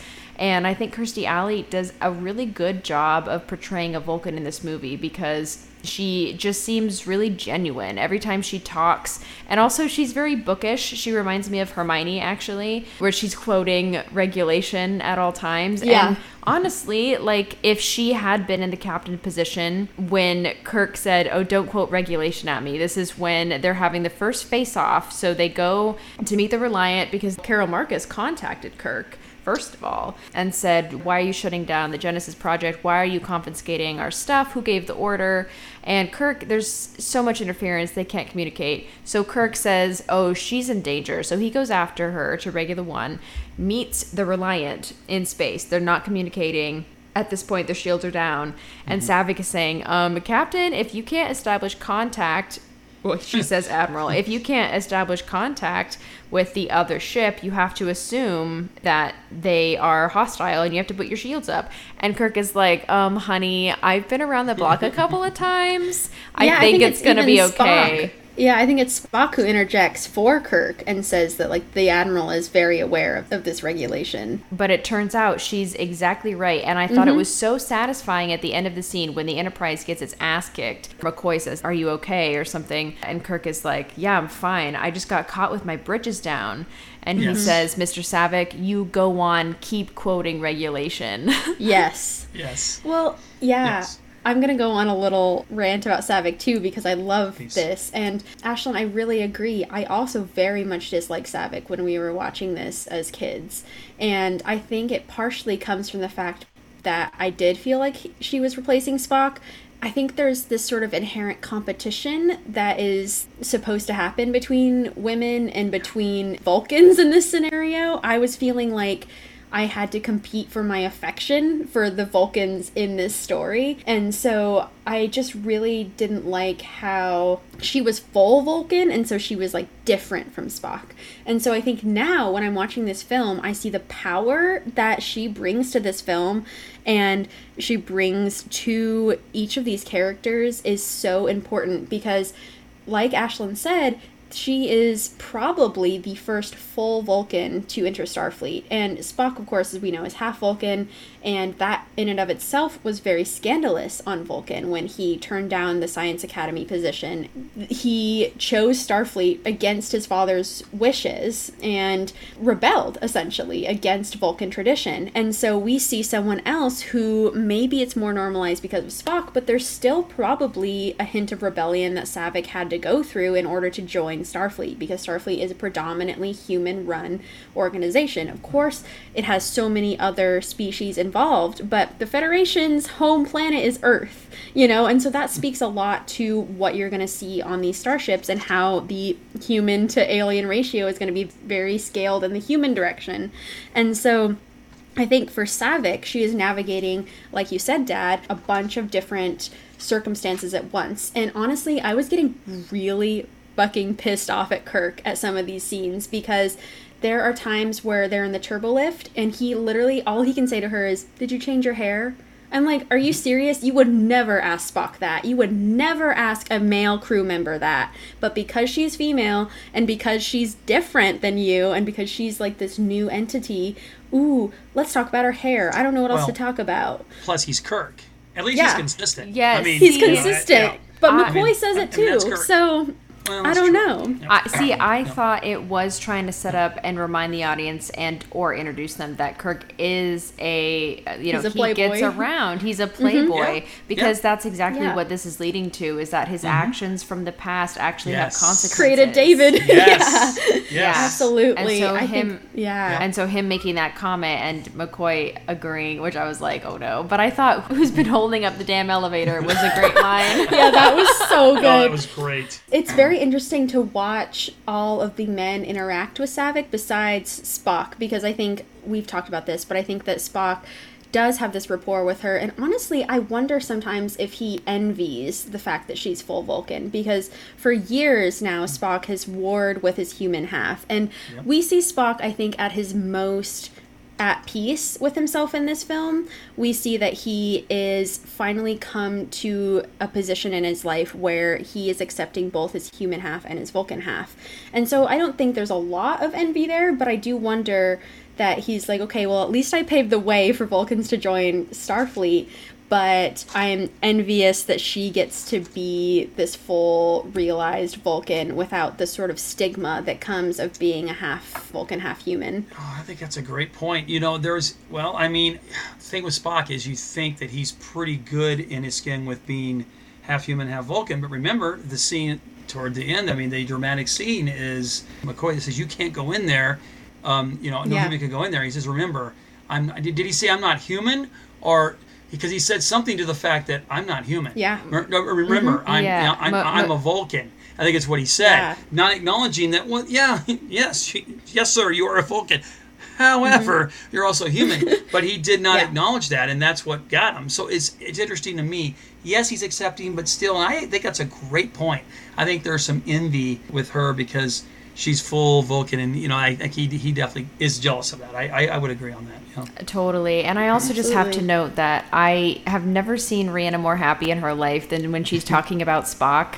Just like every time, every time we have a podcast that's about Spock, or even just in her everyday life, her eyes just glow and she's just glowing with joy right now talking about her son. Thank you. well, I mean, I literally made a Spock phone background, and that's who I get to look at every day. So, like, of course. Not your girlfriend, but Spock. exactly. yeah. Oh, it's just it's so interesting to think about Saavik because I do wonder if initially when Leonard Nimoy decided not to come back, if she was supposed to be Yes, she was. Yeah, she fucking was Yep. Rhianna. This is exactly what the mm-hmm. plan was. Yep. yep, yep. And that's yep. exactly what they did in the motion picture when they were trying to decide if, if Nimoy was coming back. They added another Ah. Vulcan and then killed him off. See, I mean, Yeah. so much of these movies is shaped by Nimoy's decisions on whether to Mm-hmm. join them or not. Isn't that funny? Oh yeah, my God. absolutely. I thought also, just as a quick side note, it's so great to see the strength of the trio of Kirk, Spock, and McCoy when we are watching them look at the video that Carol has sent, or they're watching about the Genesis device. And it's Carol Marcus Right. explaining about her second son, which is the Genesis device. And Yeah. I love it because as soon as Kirk says Carol Marcus's name and McCoy is like, OMG. Like, Yes. she is back. Because he knows, like, he's known Kirk for so long. It's like, Dad, you were saying your bestie. Like, if, Yeah. if one of your, like, exes that was, like, a Oh. crazy relationship came back into your life, Ooh. only your bestie would be like, Oh, oh, I could name my some names right God. now, but yeah. I will not do that. I will not. But uh, oh yeah, no, absolutely. Yeah, it, yeah. Oh McCoy, he freaks Yeah. out, and then when her face appears on the screen, Spock too is like looking at Kirk like Carol Marcus, and so Yeah. I just love that they're all like, "Oh my Yeah, God, the but of tea course is it's Kirk. here!" Yeah, is there it's Kirk. not a woman that Kirk's, uh, you know, uh, had some, uh, Some has, relation- has, podcast. has had some Um, space seed encounters. Very good, actually. Yes. Is there, is there a woman in space that he has Yeah. not? I'd laugh and said, "Of course, of course, Kirk had relations with uh, with Carol. Of course he did. I mean, you know, that, that's Kirk. Yeah. Yeah. Well, and can we talk a little bit about this relationship? Because Yeah. Ashlyn and I, when we did our very first episode of this podcast in our pilot series, we talked about the fact that Gary Mitchell told Kirk that he steered him away from that blonde that he knew at the academy. And so mm-hmm. Ashlyn and I have wondered for years if this is Carol Marcus because I feel mm-hmm. like the rest of Kirk's flames are one night stands, are very fiery passion, like sexually, but not, you know, any sort of romantic passion. But I feel like with Carol, there's something deep going on there. And I think that, like, I mean, it's very evident when Kirk says to McCoy, you as a physician should know the danger of reopening old wounds. Yep. And so I think that there's Yep. gotta be something deeper. He says to Gary Mitchell in the pilot, I almost married her. And so I'm just so curious because Carol gets to talk a little bit about how he had his interests, she had hers, you know, and that Starfleet versus her scientific career were pulling them in different directions and they were at different parts of their lives. But I'm just curious if you think this was maybe one of I feel like this was maybe one of Kirk's most significant romantic relationships that he ever got close enough to mm-hmm. building that family and building that life with her. Yes. Yes, it absolutely is her. Yes, 100%. Yeah. Yes. I am convinced. And that's a mm-hmm. great point. And I've thought about that a little bit before, but I haven't really thought about it to the level when you just like talked about it. I 100% think so. Mm-hmm. There is I think there is that one person that you have such a deeper connection with. I think for Kirk it was Carol.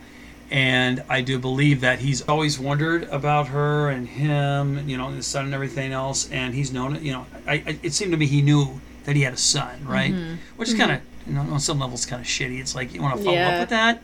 I mean, but, you know, right? but you kind of let go with that. Yes, in my opinion, absolutely. Yeah. Oh, you Deep bring up some interesting points. So, I I have been convinced for years that Carol Marcus was the blonde reference in the pilot series, but actually, this watching that I just did made me question it because hmm. Dad's like, "Oh God, here." we Go with your first instinct. Go with your first instinct. Actually, I, actually, I taught you better than that.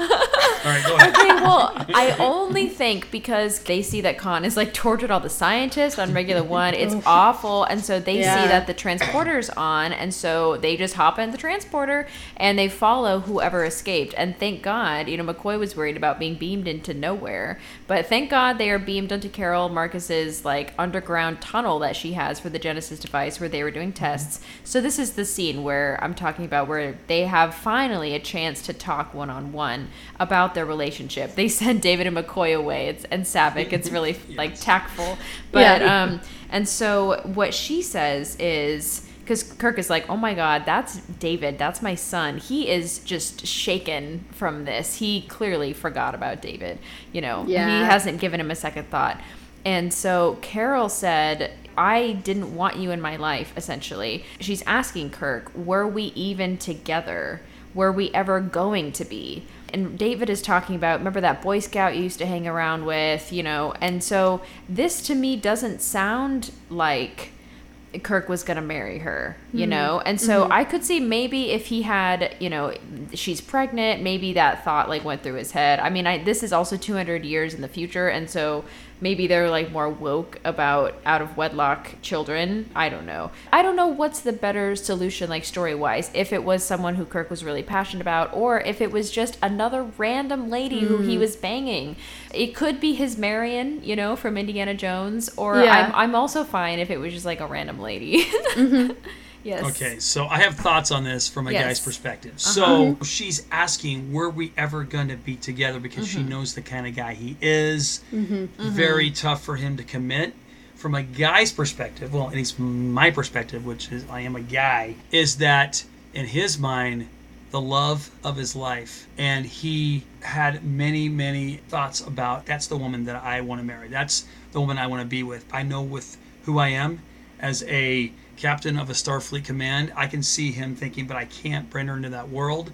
And so in his mind, that's the woman that he wanted to marry. So he would tell people that, but he didn't really tell her. I know that seems that seems very um, Actually, I could buy that, That- from but that- that's- yeah, I I'm could see that. you. Yeah. And so, but he never really expressed that to her. So she's like, "So, were we ever gonna like get together? Was this ever gonna happen?" And in his mind, he wanted that to happen, but he couldn't pull the trigger because of his life, his lifestyle, and everything else that goes with Kirk, that wasn't going to happen. That's just my take, just from that perspective. So, I also I want to take a second to address a tweet I saw today that I thought would be really relevant. Mm-hmm. Stephen Colbert tweeted, and you might all know, Love or him. maybe not, that William Shatner is actually getting a chance to go into space as a 92 year old man, and so he's going to break the record for the oldest person to ever enter space. Wow. And I mean, this is I mean, this is kind of cool. You know, now however you feel about William Shatner, this is this is cool Oh, for that's him. cool. You know, I Yeah. love Bill. I, well, Yeah. I still love Bill. Whatever. Yeah. yeah, and Yeah. so this tweet from Stephen Colbert said, "I hope William Shatner doesn't have unrealistic expectations of what space will be like." And it shared a picture of Kirk making out with a green girl um, from the original series. Perfect. And so yeah, just Perfect. just to continue this trend of, of Kirk. But anyway, Dad, I love your perspective, and I I think that totally tracks for Kirk too because he's not someone who shares his emotions that easily, and I mm-hmm. also think he knows that Carol is extremely headstrong and extremely independent, and so if she wants to have a baby on her own, he knows that she can and Yeah. That she can do it on her own. And also, I don't think they have money in the future, and so I guess he can't really pay child support, you know. Yeah. Right, yeah. True. That's true. I'll say that. I mean, yeah, he could have maybe Yeah. like written some letters, but yeah. I do wonder Yeah. what this century's birth control is like because I feel like they could have easily. I don't a- think Kirk was thinking about that. I feel like every other character was, but like Mm-hmm. we said, Kirk is old fashioned. So Yeah, Yep. Kirk thinks a lot with his other parts, but Yeah. um, Yes, yeah. I also want to say that like as we're talking about Carol, I love absolutely my favorite part of Carol as a character is just the fact that when Kirk is seeing for the first time the Genesis device in the cave, she says, "Can I cook or can I?" And I Yes. love that Yes. line. Yes. because Yes. it completely Yes. subverts expectations of it. women. Love It it. Yes. subverts Yep. sort of the Yep. like women in the kitchen, like doing Yep. the cooking. She is doing the scientific cooking and creating this incredible, incredible, powerful device. And like you said, Dad, she is the main. She's the head right of here. this. Yeah. Yes. Yeah. I love. Yeah.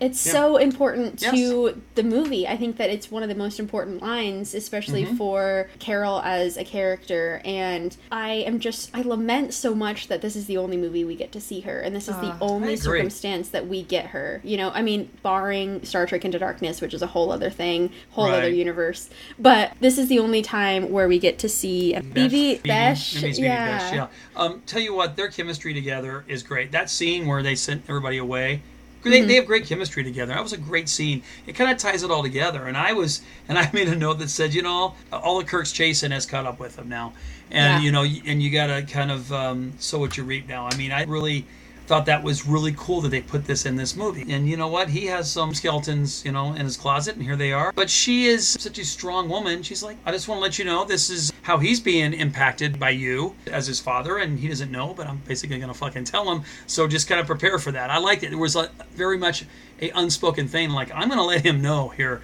pretty soon. Prep yourself, my friend. And mm-hmm. just so you know, I don't mm-hmm. get the sense that David knows until Spock dies or mm-hmm. a little before. Yeah, Because same. he's Yep. acting like he hates mm-hmm. Kirk for most of mm-hmm. this movie. And then at Yep. the end, he has that great scene, which I don't quite want to talk about yet. But yeah. yeah, right, Yeah. right. Yeah. I do wonder about David, and I wonder if this is the right choice for Carol to hold back on telling David about Kirk. I think that in one circumstance, my brain is like, I think it was a good decision because Right. David is already so hateful when it comes to Starfleet because of all of the red tape they had to go through, all of the drama that Starfleet puts the scientists through in order to get the Genesis device to work. And then, of course, they have all of the reliant bullshit going on when they don't know that it's Khan and they're just furious. They're like, they can't take Genesis away from us. But this just makes it so awkward that the first time Kirk ever meets David, they have an actual fist fight. Like, that is not healthy. like, I oh. wish Oh, that they but had known. It's, But it's- so Kirk, great. though. It is. Yeah.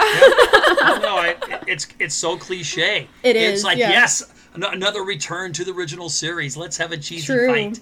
Oh, so I did like that, but I That's agree. true. Probably not the best way to for um, mentally, for David, yeah. yeah, I feel like with David, there is a scene toward the end of the movie when he's on the bridge and he has this cardigan sweater kind of wrapped around him.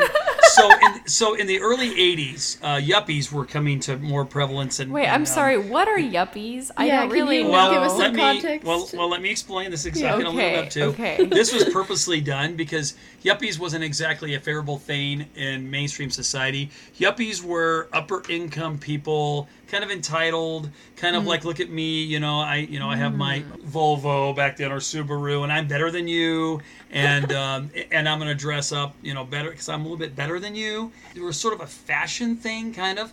So they wore these sweaters like you know over their necks, and uh, and so a lot of people loathed them. I hated them. I thought, get out of here, get out of here, yuppie fucker. I mean, I did not.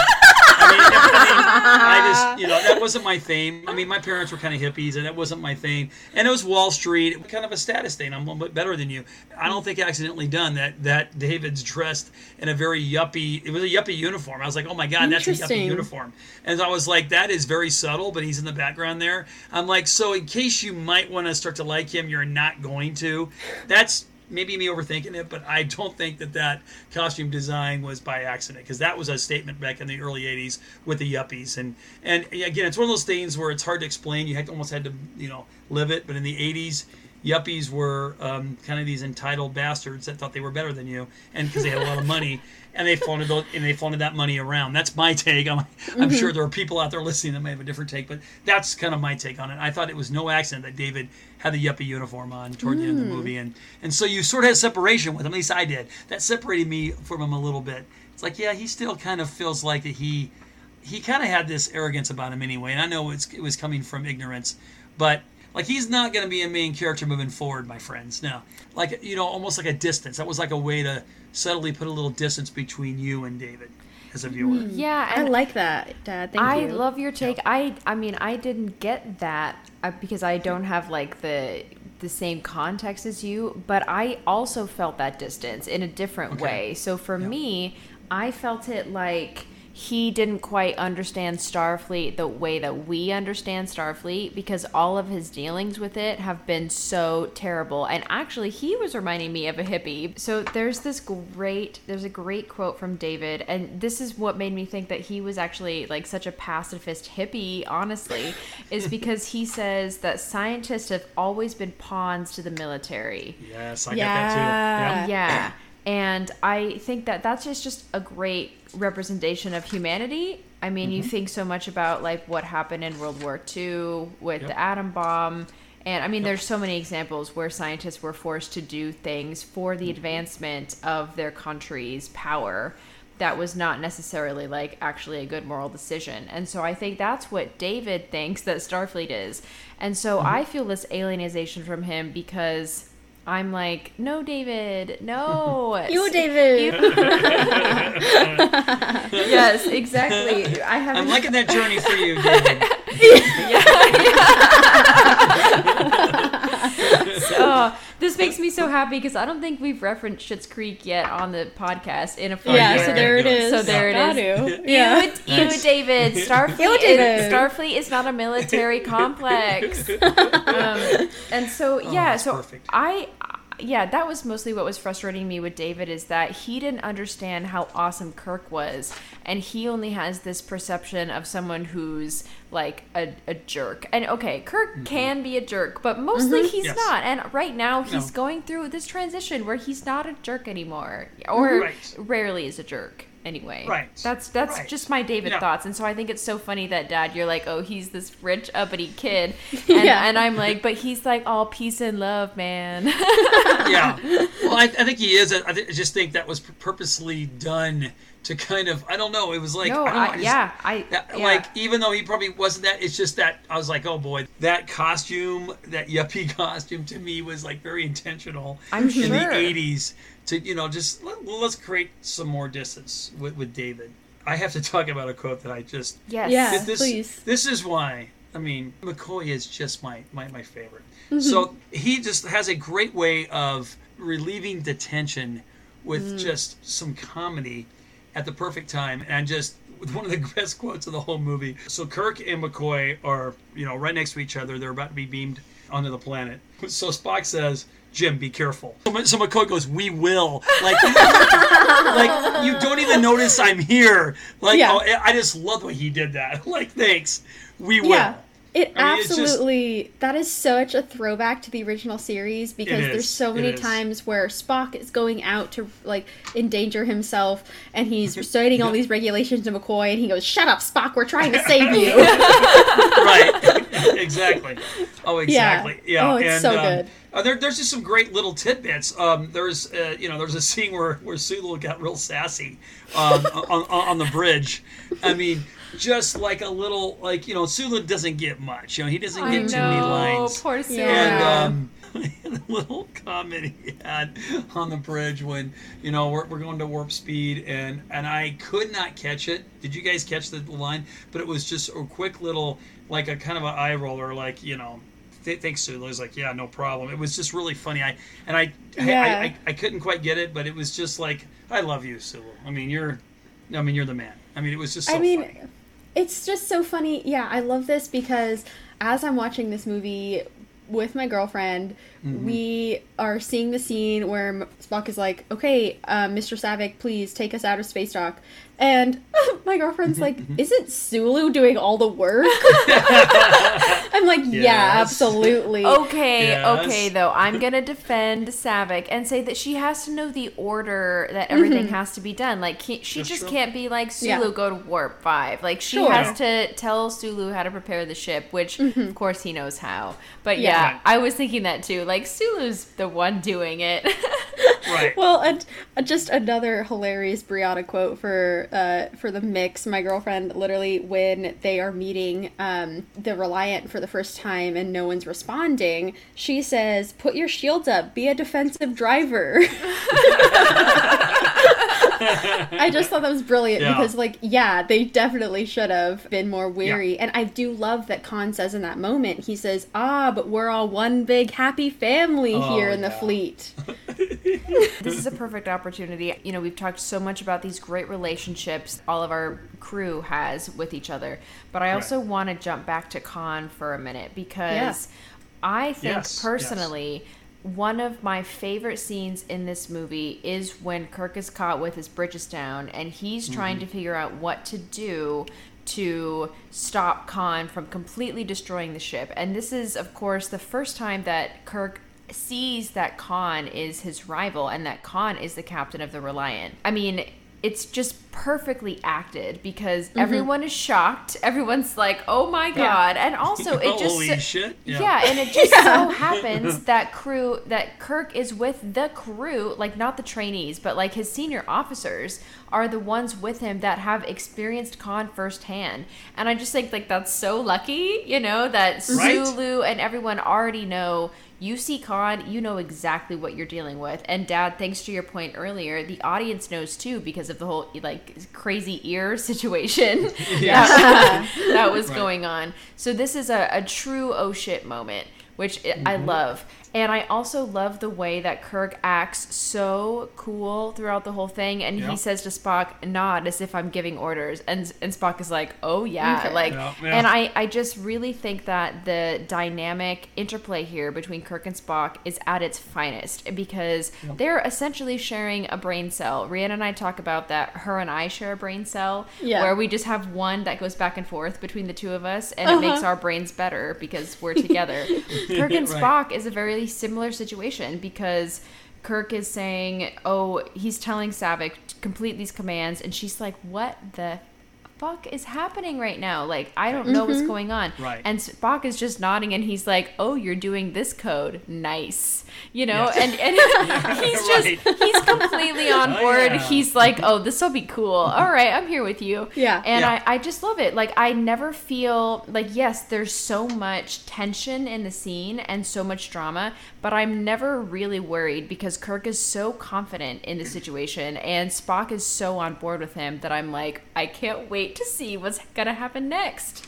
Yeah, I agree. Yeah. I tell you what, thank you for bringing up this scene because it's it's incredible. Because I think it's also unbelievable that the reason why this works is because Khan, once again, being again exiled for Yes. so long, forgot to reset the password. Yeah. it's like the same problem came up again. That's like his Achilles heel. So it point. it- mm-hmm. See, to me, So it points- true. It, this whole thing, this whole dynamic with Khan and Kirk points out a couple of Achilles heels.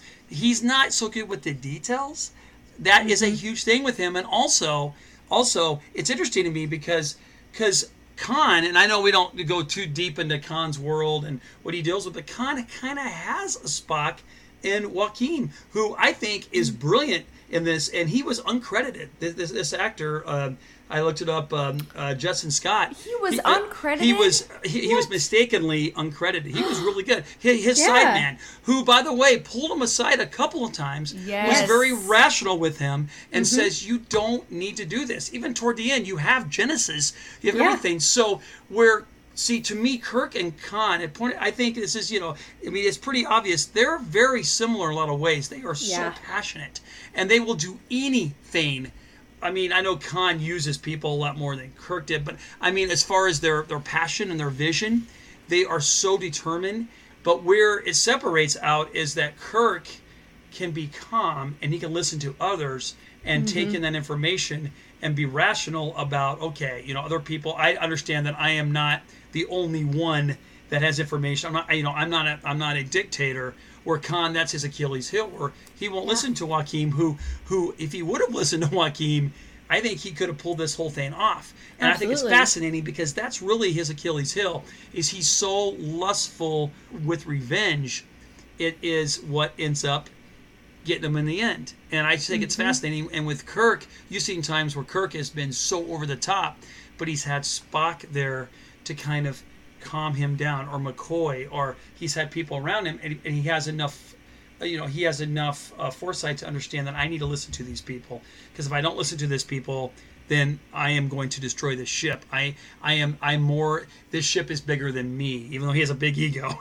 He still recognizes that. Khan, though, he can't he's a little one-dimensional in that way even though he's so complex in some ways that is what in the end gets him and i, I think it's just um, it's just brilliant Dad, Spock Yes. totally agrees with you. This that's what Spock says. He Yeah. says Khan has shown a pattern of two-dimensional thinking. Yes. there you go yep Yeah. yep. Thank you for saying this because this is something that we touched upon in our villain series when we discussed Wrath of Khan, particularly, and Khan in his role as this sort of two dimensional thinking.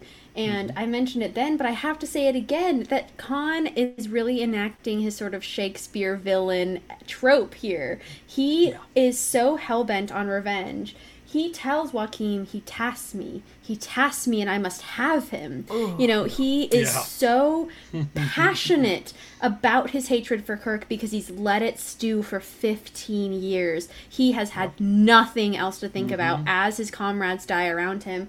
But it's so ironic because as odd as the audience, we see that he is letting the rest of his crew die to this mission, to this obsession he has with Kirk and this rivalry that will never end. And so that's why, of course, Right. it's so important that he quotes Moby Dick at the end of this film because this is the obsession. You know, this is his white whale. Kirk is his white whale. And I think that there is this similarity between him and Kirk. And there the real reason that Khan followed him into that nebula is because Kirk goaded him into it. He said to him, and I quote, he said, I'm laughing at your superior intellect. And that, of course, you know is going to get to Khan. You know that is the one thing that Khan mm-hmm. cannot stand to hear is anyone mm-hmm. laughing at his superior intellect or to mo- make mockery of his incredible, you know, genetically enhanced brain. And so, I mean, I think about this Yep, like exactly. Khan has been he's been marooned for 15 years. He marooned the um Crew the of the crew members on regular or on on the on the Reliant. Yeah, exactly. He marooned them as sort of payback and a sort of you must feel the pain that I felt. And so he is hell bent on enacting the same type of pain that he felt onto people that he seeks revenge for. And so he does he tells Kirk that killing him is not enough. He wants Kirk to feel his pain. I mean, it kind of it, it's very reminiscent of sort of a Moriarty and Sherlock type of dynamic Mm-hmm. where Moriarty wants to go further than just beating Sherlock. He wants to finish him. Like he wants to end him, you know? And so mm-hmm. this is the sort of like obsession that builds within Khan and that also builds within Kirk during this because I think both of them rely too much on their like both of them at some point in this movie get too cocky and they get to a point where they think they're going to win and that is then their downfall and we see it in different parts of the film and so it's so interesting to see them have this back and forth. I I think that the reason one of the many reasons that I love this movie so much is that we get to see how Kirk plays chess with Khan. In Where No Man Has Gone Before, we see that they play 3D chess often together. And this is what is also giving me an inflated ego and inflated confidence in Kirk because I see that Kirk is playing Khan absolutely like a fiddle because mm-hmm. not mm-hmm. only does he have the technical knowledge about these Starfleet ships, and that's why he's able to get the code of the Reliant and put the shields down and fire upon him and essentially, like, really, really hurt the Reliant. But then also, he's able to play these mind games with him. And I think it just brings out such an impressive side of Kirk that he's able to do all of this at once. And he's also uh, completely out of practice. He's been an admiral for I mean, at least five years, and he's not been in the field for so long. But the fact that he can just turn this side of himself on and be exceptionally cunning is just really impressive to me. So I just like, there's all these debates about who's the best captain, and I just, I love them all in such different ways. And this is a, a reason that I love Kirk so much because he just throws it all out there and he puts all of his hopes on the line because he's so confident in himself. And I truly, like, I was swept up in his solution to all of this. And I was like, mm-hmm. yep, cool. It's all good. We're going to have a happy ending. Yeah, Well, yeah, especially with yeah. the nebula. There's always Yes. A, I love this Star Trek mm-hmm. trope because there's always a convenient nebula that you can go and hide in to win the mm-hmm. battle. Mm-hmm. And Right. so I love this that they are enacting this trope and that this is this perfect nebula where Spock says sauce for the goose or whatever weird right. thing he picked up from humans that apparently means you know that like these two ships will be on the same level and on the so now it just comes down to wits like you said Ashlyn sorry my cat is having some zoomies so if you hear him in the background that's why yeah. Yeah. That, that was me. Anyway. Yeah. to me it's just so fascinating. The whole thing with chess that both of you by the way just absolutely brilliant insight. I just really appreciate like i just really do just awesome. Um so yeah i mean you're right. It's it, i love that. I've never hadn't, hadn't really thought of it that way. The whole concept of it, it is kind of it is, it is kind of like a chess match. And it's um khan just doesn't have the patience for those details that as a starfleet commander you need. Details are very important and where i think Saavik is trying to learn and she may be almost overdoing the details she is new to this and she's just trying to learn you know so much that she doesn't have any any any practical experience but kirk which I, I totally agree, Ashlyn, is he he will not accept what you know you know, on the test. The whole the, it was the, the test weave its way through the entire you know, the entire plot. Well, he will not accept a, a a no win scenario. He won't accept that, and we love that about him, right? We love that mm-hmm. about him. I'm like, yeah, fuck yeah, I love that about you, man. Because there have been times when I was like, oh, you're fucked. We're fucked. I mean, geez, we're fucked because it's my family. We're fucked. Like, Yeah. there's no way. Like in the original TV series, I'm like, I can't believe it. But Kirk figures out. He's always, always, always thinking about possible scenarios and ways out. To him, there's no. I mean, everything is outside the box, and you love that about him. And and he's he's his endless passion to find that resolution where you know you get a captain that maybe doesn't have as much energy. It's like you know what, the hell with this. I I, I, can't. I can't do this. We're just going to surrender. Because I love surrender came up a lot. Like, you know, you're going to mm-hmm. surrender. And it's like, no, I mean, that will not happen. I mean, they're not ever going to surrender. And I love when they tweet Khan with that. All right, you know, you're Uhura, who we haven't even talked about yet. She said, you know what? We're, you know, we're asking for your surrender. And I just like, oh, that's, that's pissing off Khan so much. Yeah. Like, surrender?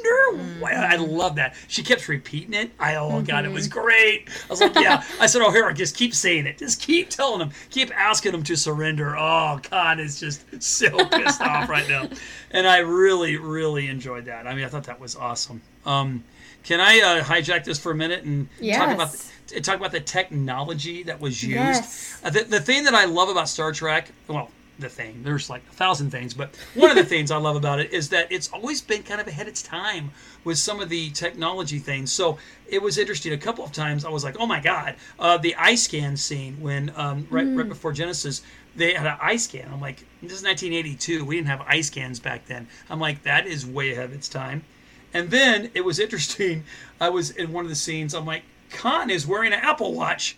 Oh my God.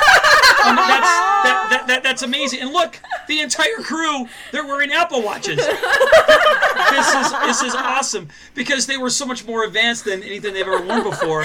I'm like, this is like so badass. And I thought that was so cool. I was like, again, Star Trek. Well, You know- some, you know? something that Bless I you. something that I love too, and we see it maybe more in Next Generation, but I think also in the original series is that a lot of the characters have pads, and they're they're literally iPads. Yes.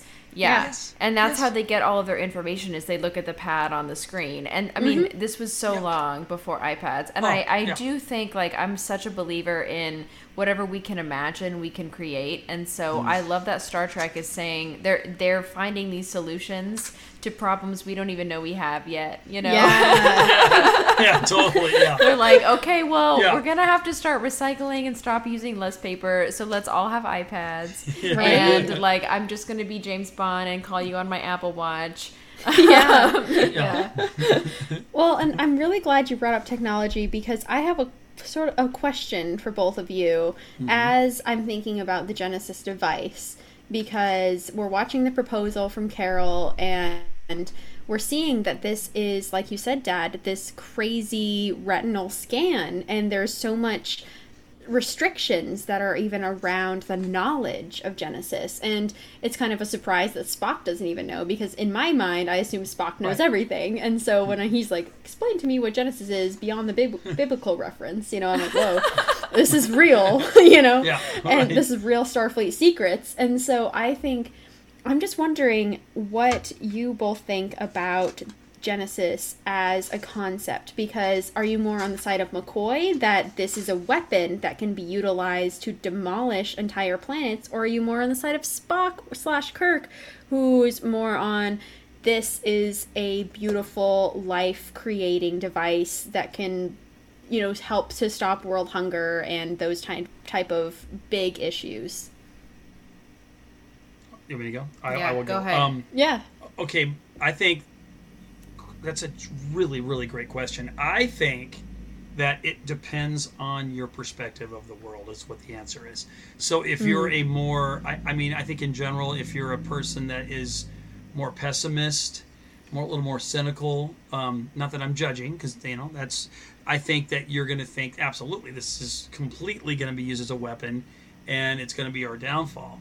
But if you're more of an optimist and more of a person that just believes in the goodness of people and thinks, I think this could be like Carol. I mean, Carol. I think Carol's intent, hundred percent. Not just Carol. I want to. I want to give credit to all of the engineers that worked yeah behind Carol because you know those those behind the scenes people, man.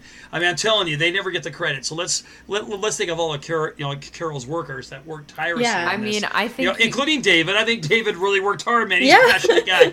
Um, I, think, though, Dad, you have Yep. to call them what they are, and that's red shirts. Oh, well, I want to talk about. well, I, well, I actually want to talk about that here in a second too. Actually, yeah Um, but uh, but but yes, well, that's good. No, I so that's what I think is that I think it's really your your perspective of the world, and I think the answer is it's, it can be both. But I think hmm. so. My perspective is that it can be a a thing that can completely transform life completely. The possibilities are endless. I mean, again, spoiler alert, if by some chance you haven't seen Search for Spock, I mean, hello. It I mean, something that gave Spock life back. I'm fucking all in on. I mean, that's awesome. so I mean, I mean, oh my god, you're talking Spock. Do you know how amazing Spock is, people? I know that you do. But I mean, are, are you kidding? So there we go. I mean, that's it. I mean, mic drop on that because it, it brought Spock back. But I know that. But no, great. This is that's a really great question. But I, that, that's my take. It kind of depends Mm-hmm. on your perspective of the world. Yeah. I like that. What do you think, and Ash? I Yeah. am like kind of both. I understand what McCoy is saying because it is like playing God. It's like it, I mean, it's kind of like the Prime Directive. Honestly, like uh, the Prime Directive is that you're never supposed to interfere with a newly developed species that doesn't know about space and space travel. But I feel like interfering in a planet's natural development could have some really crazy consequences. And I just don't know how I feel about like completely changing the trajectory of a planet's like natural course. But that being said, we are destroying our Earth right now, and I would just love to be able to terraform Mars instantly, and then we can all just move there, and then we can destroy Mars, you know, and then we can just keep moving yeah, on. Oh God, yeah. and never never learning our lesson, just continuing to move on. Yeah. Um, and so I I think that in a situation like Carol is in and like Starfleet is in, where they're trying to expand and they're trying to have colonists on new planets that are going to be hospitable, which so many aren't, that this would be absolutely revolutionary. And so, but also, I'm still thinking in the back of my mind, like, yeah, as cool as this is, we are really fucking with someone, and I don't know what the consequences will be, but we should just like be cautious. Right. yeah. Right. Yeah. Yeah, that's so funny because I am like, I'm. This is perfect because I think we all have very different viewpoints about Genesis because I see it as slightly problematic more in McCoy's standpoint. I really like the quote when he says, God created, or in, in mythology, or like in our myths, God created the um, earth in six days. Genesis comes along and boom, we can create it for you in six minutes. you know, and so he's Yeah. very much like sassy about this. And I think like you both bring up really good points, but my main concern with Genesis is this fact that like we don't know the consequences that follow that. And so, even in the beginning, when uh, Chekov and Terrell are looking for Ceti Alpha, uh, Ceti Alpha 6 or 5, whatever, and they're looking for this planet that has no life to see if they can, you know, launch Genesis onto this planet. But even if they hadn't found Khan and his crew, they wouldn't have known about the bugs who live there. They wouldn't have known about those creatures whose life may be completely independent to that world and would have been completely annihilated had Genesis been launched into that planet. And so, of course, yeah, what's the scale of one bug that goes into your brain, you know, in the in the context of feeding a million people? Obviously, the needs of the many outweigh the needs of the bug, you know, like in this circumstance. but I I feel like there are a lot of unseen consequences, like you said, Ashlyn, that are dangerous and can lead a very dangerous press can start a very dangerous precedent.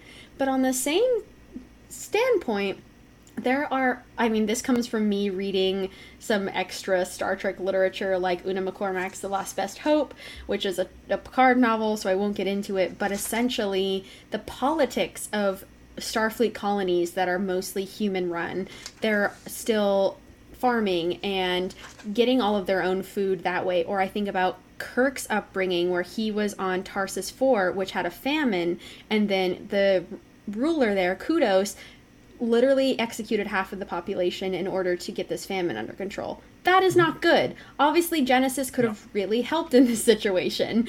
And so I do think that, yes, for Starfleet standpoint, this is a gold mine. This is something that, of course, they wanted to fund because it can provide infinite possibilities. But I'm concerned because of people like Khan and because I know there are people who mm-hmm. don't have Starfleet's best interest, who don't have the scientists' best interests, who see it as a weapon and who can see it as a way to further their own agenda or to create a literal weapon that can destroy an entire planet. Like, you do not need a huge ass starship anymore. You can just use Genesis, you know? And so I think that this is the problem with it and something that I love that Spock, Kirk, and McCoy get to debate a little bit in this movie and that we get to see. I'm kind of glad in a way that Genesis then explodes with Khan and that it creates this beautiful world that like Spock can, you know, Spock can live on and grow and come back to life and all of this stuff but because otherwise I'd be worried about whose hands it could fall into because as we see the longer we watch Star Trek the longer we know that that Starfleet is not all sunshine and rainbows and there are different divisions or units of Starfleet who could use this poorly or there are different people who could get their hands on it like Khan he was it was so easy for him to get his hands on Genesis and so I yeah I think it's just a slippery slope to something that could cause greater damage, but it's such a beautiful, brilliant idea. So it's it's tough, you know, and I, I really respect all the scientists who worked on it. I really wish we had our Lord and Savior Gene Roddenberry here to talk about his thoughts about the Genesis device because I feel like I I mean I know he didn't like this movie, but man, I just wish I wish we could talk. yeah. Yeah. It's Um, uh, it's brilliant. Yeah. Um, I have a question for you, Mm-hmm. um, both of you, of course. Um, do you think it was by accident when they were um, when the crew was beamed down? By the way, you got to get all the cliches in, and of course, you got to beam the crew down. So Yeah. when when when they were beamed down to a Ceti Alpha Five, was it a coincidence that their, all their uniforms were red? I mean, I know that wasn't like bright red, but it was uh, kind of a rusty red. I'm like, that is fucking awesome. I mean, I don't know. Um, to me, they, they were totally giving a shout out to the fans, totally saying we're all in red. Don't worry, we're good. But or do you think I'm just I'm just overreading that? I I thought that was awesome. Yeah, I I, don't mean, we- I don't know. we- I'm just putting it out there. I like that. And we've talked about sort of the uniform changes as Yeah. these movies go on. We talked Right. last week about the horrible beige atrocities that were the motion picture and how I really do Yeah. Mm-hmm. like these new uniforms with the little bib, even though it has this weird candy, I don't know what that is, whatever symbol on Yeah, their shoulder. Um, but this this sort of like deep maroon does set a different Uh-huh. tone and does set a different sort of difference from the sort of uh, like technicolor primary colors that we had in the original series and it felt Right. more bold and more brave in that way and like i do sort of like that yeah now it's not all red shirts going down to the planet like technically we're all red shirts now right. Exactly. Exactly. Yeah. Yeah. I, yeah. I do like these uniforms, and I feel like they're staples of the movie era. Like, if you see someone in this uniform, you're like, ah, this is from the movies, you know? Yeah. Yeah. And I love that Starfleet just feels like every couple years they have to reinvent themselves and like give everybody new uniforms. Yep. And you know, Kirk is like reaching into his mailbox and he's like, "Oh my god, new uniform issued!" like, and actually, it's funny because my husband has just joined the Air Force, which I talk about a lot, like in the past year. And we have friends who are frustrated because their OCPs have changed. Like when they went to basic training, they got uh this uniform taken out of their paycheck, and then two years later, it's changed to something completely different, and then they have to pay for a brand new uniform. yeah. what And like that's a pain, you know. And so I'm just thinking about like poor Kirk and and Spock. Spock has been through even more eras, you know, where he's like, oh my god, my now God. another different uniform. Come on, come on, guys. Ashley, So leave it to true. you to tie a military uniform into Star Trek. I Yeah. love that. Oh hell yeah! i mean technically starfleet is a peacekeeping armada so yes, you know yes, ex- exactly. Right. Thank you, Pike. Pike. yeah Oh Okay, gosh. so you know, I've turned the last page of my notes. I think before we really get into the last half hour of this movie, I just want to open up the floor. And are there any scenes that we have missed um, that you feel really deeply have connected with you, or that you think are really important? Um, I have some things that are not very important, but I want to bring them up. Okay, yeah, Yeah, let's please. go. Let- I Yeah. think this is the time before we dive deeply into the true tragedy. Yeah. Right. Okay. a, a couple of just quick little things. I thought it was really funny and very subtle when uh, when Kirk was on Genesis that he had an apple in his hand. And he, he ate an Oh, apple. yes. I thought I thought that was awesome. I thought Yes. that was, yeah, yeah. what i, thought that never was- noticed that You know, I, I I like when they put those little things in to kind of you know just a little subtle. I'm like, that is fucking brilliant. I love That's that. brilliant. I never noticed that. You Thank know? you. Yeah. Oh, are Yeah. you kidding me? Okay, so I whenever I see a character eating an apple, I assume like the director is trying to make them seem kind of like a dick or I, I don't know, like a confident person. You know, you're like, Right. oh, here I am, Crunching into chomp, one. eating an apple. But I Right. I completely missed the biblical reference, a hundred So- percent over my head. So thank you for saying yeah, that. I thought it was so great and just kind of nice little, you know, uh, homage there. I liked it. Um, also, uh, we get our Vulcan pinch, and it was just nice that we got our Vulcan pinch. It, you know, it came a little bit later, but basically, you know, when Spock is, I love the Vulcan pinch because with Spock, like, I am sick and like, okay, I'm gonna try to logically reason with you, but if you don't listen.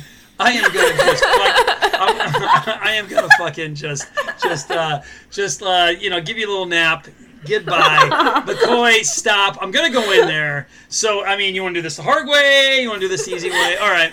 Little Vulcan pinch, gone. You're out. And I love that. And so, just want to put that in there. And also, I, we got to give love to our buddy Scotty. We haven't mentioned Scotty Oh all. my god. We have not mentioned James Doohan. I love that guy so much, and Yes. the, cli- the the cliche with with with Scotty. You know the uh, you know the, uh, the ship has been hit eight times and there's 25 holes. Captain, I'm just trying to figure out the the Orson power, and and we get all of that, and I love that. I mean, Yes. it because it's like I mean, it puts a smile on your face, even though even though right now they're under siege, and you know like like like you're thinking they'll be fine, but it's you know because and it's just Scotty in the you know and Scotty looks like I have to I have a little note. He sort of looks like a stormtrooper in his outfit. I was like, are, I was like, are they trying to give a little? I don't. They're not trying to give a shout out to Star Wars. I don't think, but he looks like a stormtrooper. I'm telling you, his outfit hilarious, right? I was like, I mean, so to me. Scotty loved to Scotty and love and it, and it was like you you, you got to put him in there. He wasn't in there too much, uh, but but love James and um, I thought that was I thought he was just he was himself and the and you know and the and we'll get to this. Well, maybe I should wait. Um, Preston, I want to talk a little about, about Yes, Preston. we have to. Now, now, now, should we wait to that last half an hour because I have a Let's little. talk about No, him. let's I have do some, it. All right, so a little bit about Preston. Um, he's a very minor character, but I think he's really interesting because Preston represents those those little guys that don't get much attention, that do a lot of the grunt work, and he ends up, you know, of course, being one of the one of the uh, you know workers that Casualties, yeah. one of the cat there you go that you know that falls. And um and I have a little connection to to to Preston the um, the actor um uh, uh Ike Eisenmann who who is because when I first saw him I'm like oh my god who is that? He is so familiar to me. Oh my god. And I was like he looks like the little kid in Escape from Witch Mountain and I so I I paused the movie and so let, let me give you a little background about Escape from Witch Mountain. Yeah. Escape from Witch Mountain kind of in a weird way changed my life and let me explain why. Okay so Yeah. escape from witch mountain return to witch mountain um, we're gonna play pool at witch mountain. They had like 20 of them but but but when they came out i was like you know i was you know in my formative years seven eight years old and it was these two kids way before harry potter they had magical powers. They had like these psychic magical powers. And i love these movies because the kids were in control. The kids were in charge. And they kind of knew what was going on and the idiot adults didn't quite understand what was going on and they were like we got this. Very kind of kind of similar to harry potter where where i know that you know harry potter of course and we can get a whole thing i don't want to go into harry potter thing that's a that that's another podcast that you two Yeah. probably will create in several years but but but what i mean is i love those because it empowered kids it's like no no we have something to offer and also, I had a really big crush on Kim Richards, his sister in the movie. Uh, she was like my first crush, Kim, Mm. Kim, Kim Richards. Shout out to Kim Richards. Anyway, so he played the boy in Escape from Witch Mountain and all those Wild. movies. And he was like, to me, like a staple growing up. You know, Disney, it it was a street of Disney movies. So I was like, God, and so I was like, yes, yes, that's who it is. So um, I just I thought that was so cool. That was him, and there was like a connection for me. And so, by the way, if you were, you know, if you were in the theater in 1982, you were like, oh my God, that's the Escape from Witch Mountain guy. and if and, and if you're like a teenager or in your early 20s, there's a connection there, like a little one, but. But anyway, I just thought going back to his, to to Preston, he represented those those th- th- th- those people that work on on the starship that don't get any they're behind the scenes right but it takes a lot of people to make sure that ship is functioning. And I know I'm being very serious, but I really mean this. I'm passionate true. about this. I mean, without these people, you actually could not run the ship. I mean, as as as a sports fan, a football team cannot run without without an offensive line. If you have a bad offensive line, you're not going to win football games. And and so if you don't have a really good good crew of people who can really work on the ship and, and those mechanics and do behind the scenes, guess what? You're not going to be able to to actually be able to have a functioning ship. And Preston represents those people. And so I was kind of touched. Yes. Maybe not like other people were, but I was touched by Preston. I just thought, oh God, you know, he gave his life. You know, he gave his service. It's almost like a military thing. He gave his life to the ship and to Starfleet, and I thought it was interesting. Obviously, he's not the big story, obviously, but it was something that I thought was significant for me. Yes. Okay, I'll, I'll stop Yeah. talking. No, now. Go Dad, I'm so I- glad you said this. I yeah. am so happy because I wanted to talk about this scene and talk about Preston specifically. And Sweet. so I so Dad, I'm wondering how did you watch this movie when for this podcast on Vudu? Uh, Vudu, yeah. I just took Okay. Vudu and just yeah. Okay. Just- I, I, after the whole fam was in bed, I just put it on Vudu and Nice. Okay, and then Rhianna, did you watch it on? I watched it on Paramount, yeah. Okay, I also watched it on Paramount. So I just want to note that the edition that is on streaming services now is like not the director's cut of the movie. Mm. There is a different director's cut of Wrath of Khan, mm. and that has a couple of di- a couple of additional scenes. Those scenes are Scotty introducing Preston as his nephew. What? Yes. Yes. What? We Oh, actually you, covered oh, this. You just blew my mind. Yes. Yeah, I we mean, you- covered this briefly in our family Very series. briefly, Yeah. Yeah, I, I don't remember that. I Yeah. listened to most of those. I don't remember that. Oh my god, that's incredible. Yeah, Crazy, so, So, and Yeah. if you read the novelization of The Wrath of Khan, which is not by Gene Roddenberry as the motion Right. pictures was, it's just I think it's like literally the screenplay, Mm-hmm. um, or hmm. something very similar. You, it's it's Scotty's nephew, and so that's why because it's very bizarre that Scotty would bring up like someone so injured to the bridge and like carrying him, you know. Yes. And then Scotty's like weeping over his body in sickbay. Okay, thank you. Mm-hmm. Because okay, so real quick, I, I'm sorry to interrupt, but Yes. so Yeah. I have been. This is something I wanted to ask the both of you, and and I can get your take on this. So at Spock's funeral, there are Scottish bagpipes playing, and I don't, and I think Preston is a part of the funeral, but maybe I'm wrong about that. Like he's. I don't know. Maybe I'm wrong, but I was like, "That's interesting." That's that because that's Scotty to me. And maybe, do you think there's like a possibility that Preston was a part of it and they played that, or am I just completely over? I don't know. I think because Preston's dead at this point, so Yeah, well, understand, but the funeral. is That's what I'm saying. Do you Yeah. think that that he was part of the funeral, or maybe like like part of the service? Like you know, we have two fallen comrades and. And Preston, real- real quick, but then maybe the bagpipes. Scotty request. I mean, I'm probably going way deep in the woods, but Scotty maybe requested, "Can we play bagpipes for Preston?" Because at a, at a, at a Scottish funeral, I do know that is like. So can we play those for him? Because I was like, interesting. Like Spock's Yeah. funeral, Scottish bagpipes. I was like, like, like, I, like, honestly, I don't get that. I don't get It that. But maybe like- Preston was a part of the reason why. Maybe it's all tech. I, I don't know. I'm just asking. I, I, I don't know.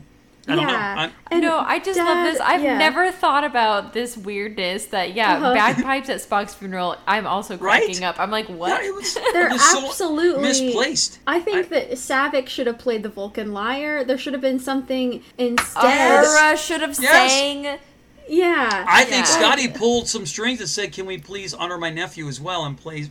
But maybe he's not. I don't know.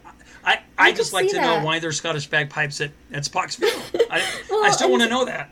Yeah, and Dad, you bring up a good point because you're talking about sort of the lower deckers of these trainees, and we have to remember that they're trainees, and this is something Yeah. that makes the scene with Preston that much more devastating. Is that we also get introduced to Preston from Kirk when he's like, "Hello, uh, what's your name?" You know, to this this Right. little ensign, little cadet guy who's just like, Yep. "I am Preston, sir," you know, and he's Right, so right. excited to be there, and they all all of these trainees are just expecting a tiny little jaunt into space where they can learn the controls, really get used to this, and so I think that it is an absolute shame that the the other fallen comrades and the other lower deckers do not get any sort of send off. And this is so common with Star Trek and something that pisses me off is that these red shirts never get funerals like our main characters do. These red shirts like Mr. Rando, who beamed down on the planet with Kirk, Spock, and McCoy and never came back, he doesn't Nope. even get his body returned. You know, like No. there's things that, like, these injustices that lower deckers face that is so difficult. And I think that that is something that probably Scotty maybe went through. And I really like your idea of he's like, at least we can oh. remember Oh. Preston in this way, you know, or at Yeah. least we can, like, yeah, because it seems ridiculous. Like, even Yeah. Is there's no part like even Amanda, uh, who is Spock's mother, is not Scottish. Like she's she doesn't have a ska- No. heritage that relates to Yeah, that. And so it- maybe they're like Scotty's a mu- musician. He might as well play Amazing Grace. Okay, guess. I don't know. okay, but have we ever seen Scotty play any instruments No. besides Right, the right. Enterprise? Like, no. no. And I, I think purely like this is another case of these writers not knowing anything about Star Trek, and so they're like, Yeah, oh, this right. guy, his name is literally Scott. He's gotta be like. Scottish. Scottish means bagpipes, and I I feel like it was as easy as one plus one equals two. Yeah, could be. You Yeah. know. Yeah, true. Yeah. Yeah. I don't think they thought too much about Preston, sadly, But in I, this moment. I actually was thinking that because this rewatch, I also really felt like sorrow for all the trainees that we lost. And Dad, you're totally right. I think even watching this edition, not knowing that it's Scotty's nephew, yeah, it's so bizarre that he's like sobbing. But maybe he's just passionate about his crew. Um, but I think also it really leads you to remember that Khan is losing his like friends and family. Great and point. we are losing like the Starfleet is losing the best and brightest, you know, that were brought aboard because of the hope that they had to be the next crew on Enterprise. And I mean, it's both it's sad. It's it's tragic in both ways and it's just a reminder that like violence for violence sake is not the way that Starfleet should be run and mm-hmm. Khan acting this way is leading to tragedy after tragedy. Absolutely. Well said. Yeah. Sad. Well said. Well, and like it, it, it, it's always so interesting to me because this movie, as Dad you mentioned, is so entrenched with the Kobayashi Maru theme and with the theme of the no win scenario. Uh, they're not believing in the no win scenario and the Yep.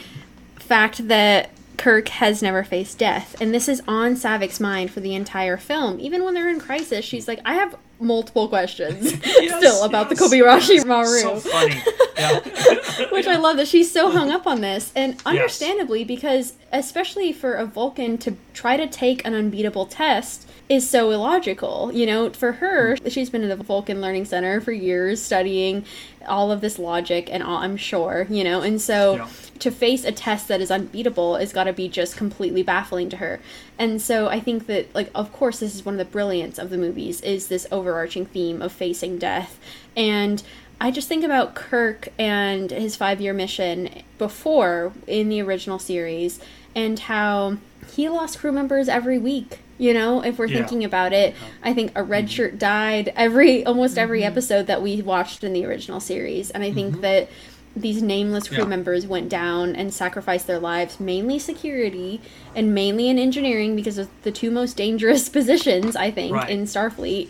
Right. And they were just never acknowledged. And so Kirk never faced death on a level that was so intimate to him and a level of that he cared so much. Obviously Kirk cares about his crew. Obviously he cares about every single member, but not to the same extent that he cares about his bridge officers and he cares about Spock and McCoy. And so I think that this is a huge distinction and something that's a little bit depressing to me, you know, to think mm-hmm. that they accuse Kirk a lot of saying you've never faced death. And I'm like, he faced death Right. every week he was mm-hmm. on his five year mission, but we don't see that in real time. We see that, of course, because the original series is not a linear series, it's not something that Right. builds off of itself, and you know, you see them growing. It's not like it has this overarching plot throughout the series, it's just these episodic moments in their five year mission.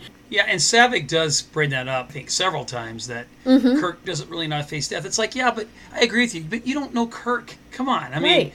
I mean, you really don't know him at all. I mean, you're trying to psychoanalyze him, and mm-hmm. not really fair. And I do like her, I really do. I mean, I'm not Yeah. trying, but it's just that she it just points out more of just her her naiveness, na- mm-hmm. na- Naivety. naivety. Naivete, Yeah. yeah. It's one of those words I can't say. But yeah, she's trying to like I have you figured out, but not not really. I mean, yes and no, but it's more complex than that. You really don't know him like I know him, okay? Yeah. that's the way I Okay, so it, yeah. now you're understanding how I felt as a kid watching this movie. Yes. I was mm-hmm. like, why Yes. are you getting up in the biz? Right, right. I mean, come on. Yeah. Jeez, what are you doing here? But- what, what are you doing here? Yeah. I But mean, my Yeah. my like now watching this, I'm like, oh, Saavik is just endlessly curious about mm-hmm. like Yeah. she has such a zest for life, and She wants and to be so good at her job, too, She's so you. ambitious. Yeah, That's mm-hmm. the Vulcan Yes. way. Exactly. Exactly. She's Right. trying to level up. Yeah, Um, absolutely. okay, well, my friends, I think it is time we go there. So Yes. I All right, just here I- something that I think is just so brilliant and really just compliments Leonard Nimoy as if we could ever compliment him anymore. Right. But so this whole time, you know, Kirk is fighting Khan. Khan has single-handedly killed all of his crewmates Yeah. because he made a Yeah. terrible decision to go into the nebula. As you mentioned, Dad, his first officer was like, "This is dumb. yes. Don't do it." What are we doing here? What, Yeah. what, yeah, what are we let's doing? go. Let's go create our own world with this Genesis device. Yeah, Yeah. You know what? We're good right now. Come on. Yeah. Yeah. Khan does not care. Khan only wants to catch his whale. And so he goes into the nebula. Kirk is already at an advantage because he's spent time in nebulas before and he knows how to operate without any sensors. experience. And Khan keeps saying, like, put up the shields. And his people are like, we can't do that. We tried to Yeah, tell you we- that we- it's yeah. not gonna fucking work. We tried to tell you. Yeah. Right? And so I'm like very enthralled with the situation going on between Kirk and Khan. And Mm-hmm. finally, when Khan is destroyed and he has this epic speech at the end. And Rhianna, do Mm. you want to say the speech? Putting you From on the Moby spot. Dick, Yeah, yeah. We're, I just I know we just talked about it in our villain series, but I just feel like one more time. Let me pull up the whole Herman Melville quote because it's absolutely beautiful and it really encapsulates Khan in this moment and the Moby Dickness of this moment. he says, To the last I grapple with thee, from hell's heart I stab at thee, for hate's sake I spit my last breath at thee. Oh, Ooh. Yeah. Oh. it's Oh, if that It doesn't just- just get you. it That's gets you brilliant. right in the brilliant. heart yeah, Yeah. so Yeah. yeah. i'm so obsessed with everything going on screen so then when i'm seeing that the engineering department on the enterprise is a nightmare and everyone's Mm-hmm. freaking out and scotty is injured like he's suffering from radiation poisoning Yep. but kirk is just thinking about khan and so Mm-hmm. he's getting these reports are flooding in on the bridge and him and uhura are talking and they're like oh my god what are we gonna do maybe if we try this if we try that and then spock all we see is that he is listening in to the reports that are coming in. He's listening Yeah. to kirk and the camera is focused on his face. And then we see kirk kind of start to fade into the foreground but we hear all these damage reports and we see spock get up and we see him leave the bridge Yep. and i just think mm-hmm. that Yep. Ugh. you mm. every mm. emotion is on Nimoy's face like as Spock even though there's no emotion on his face you know what I Yeah. mean like Yeah, he's right. such a master at portraying exactly what mm-hmm. he's thinking and you know Spock is Yep. like oh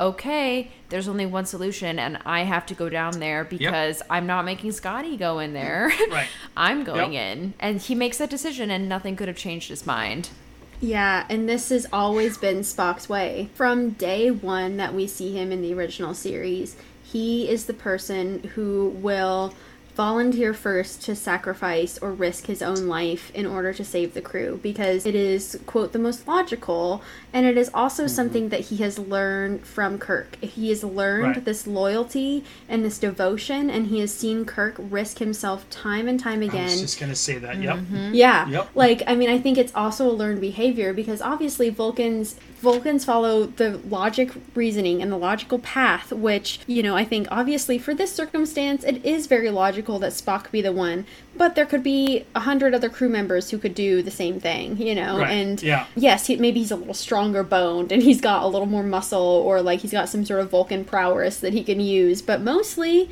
it's just Spock being his self sacrificial self, knowing that this is the best solution for the needs of the many. And it guts me. It guts me to Oh, see yeah. Spock continue this routine, but it also is so quintessentially Spock. Mm-hmm. It is. It was great because there was a whole build up to all this. Like there was even, you know, talking about Uhura when they were on Genesis when Spock was saying, "Hey, if we don't contact you in an hour, of course that was code. Go ahead and leave without us." Uhura says, "We will not leave without you because we're a family." Basically, Yeah. she's saying. So there's like, so you have this all established, and so when he gets up, I agree, it's such a badass move. And what I liked about it, even though it was painful at the time, is that usually Kirk is the one that gets to be the martyr. He gets to try to. He's the one. I am going to be the one. Like Raina, you just pointed this out. Spock doesn't even usually get the opportunity to do that. It's like usually Spock will like have noble intentions, but Kirk steps in. Nope. Yes. As Ashlyn points out, Kirk is a little bit busy right now dealing with fucking Khan. I mean, I mean, hey, I'm busy right now. I have to deal with this, and Spock just knows what to do, and it's just like it will not be stopped. Mm-hmm. Again, the Vulcan pinch, I got it right here. Mm-hmm. I am Yep. going to use it if I need to, but I'm going in there. This is what I'm going to do. This is what I have to do. It's the needs of the many outweigh the needs of the few, and that was Or the one. that- Or the yeah, one. exactly right.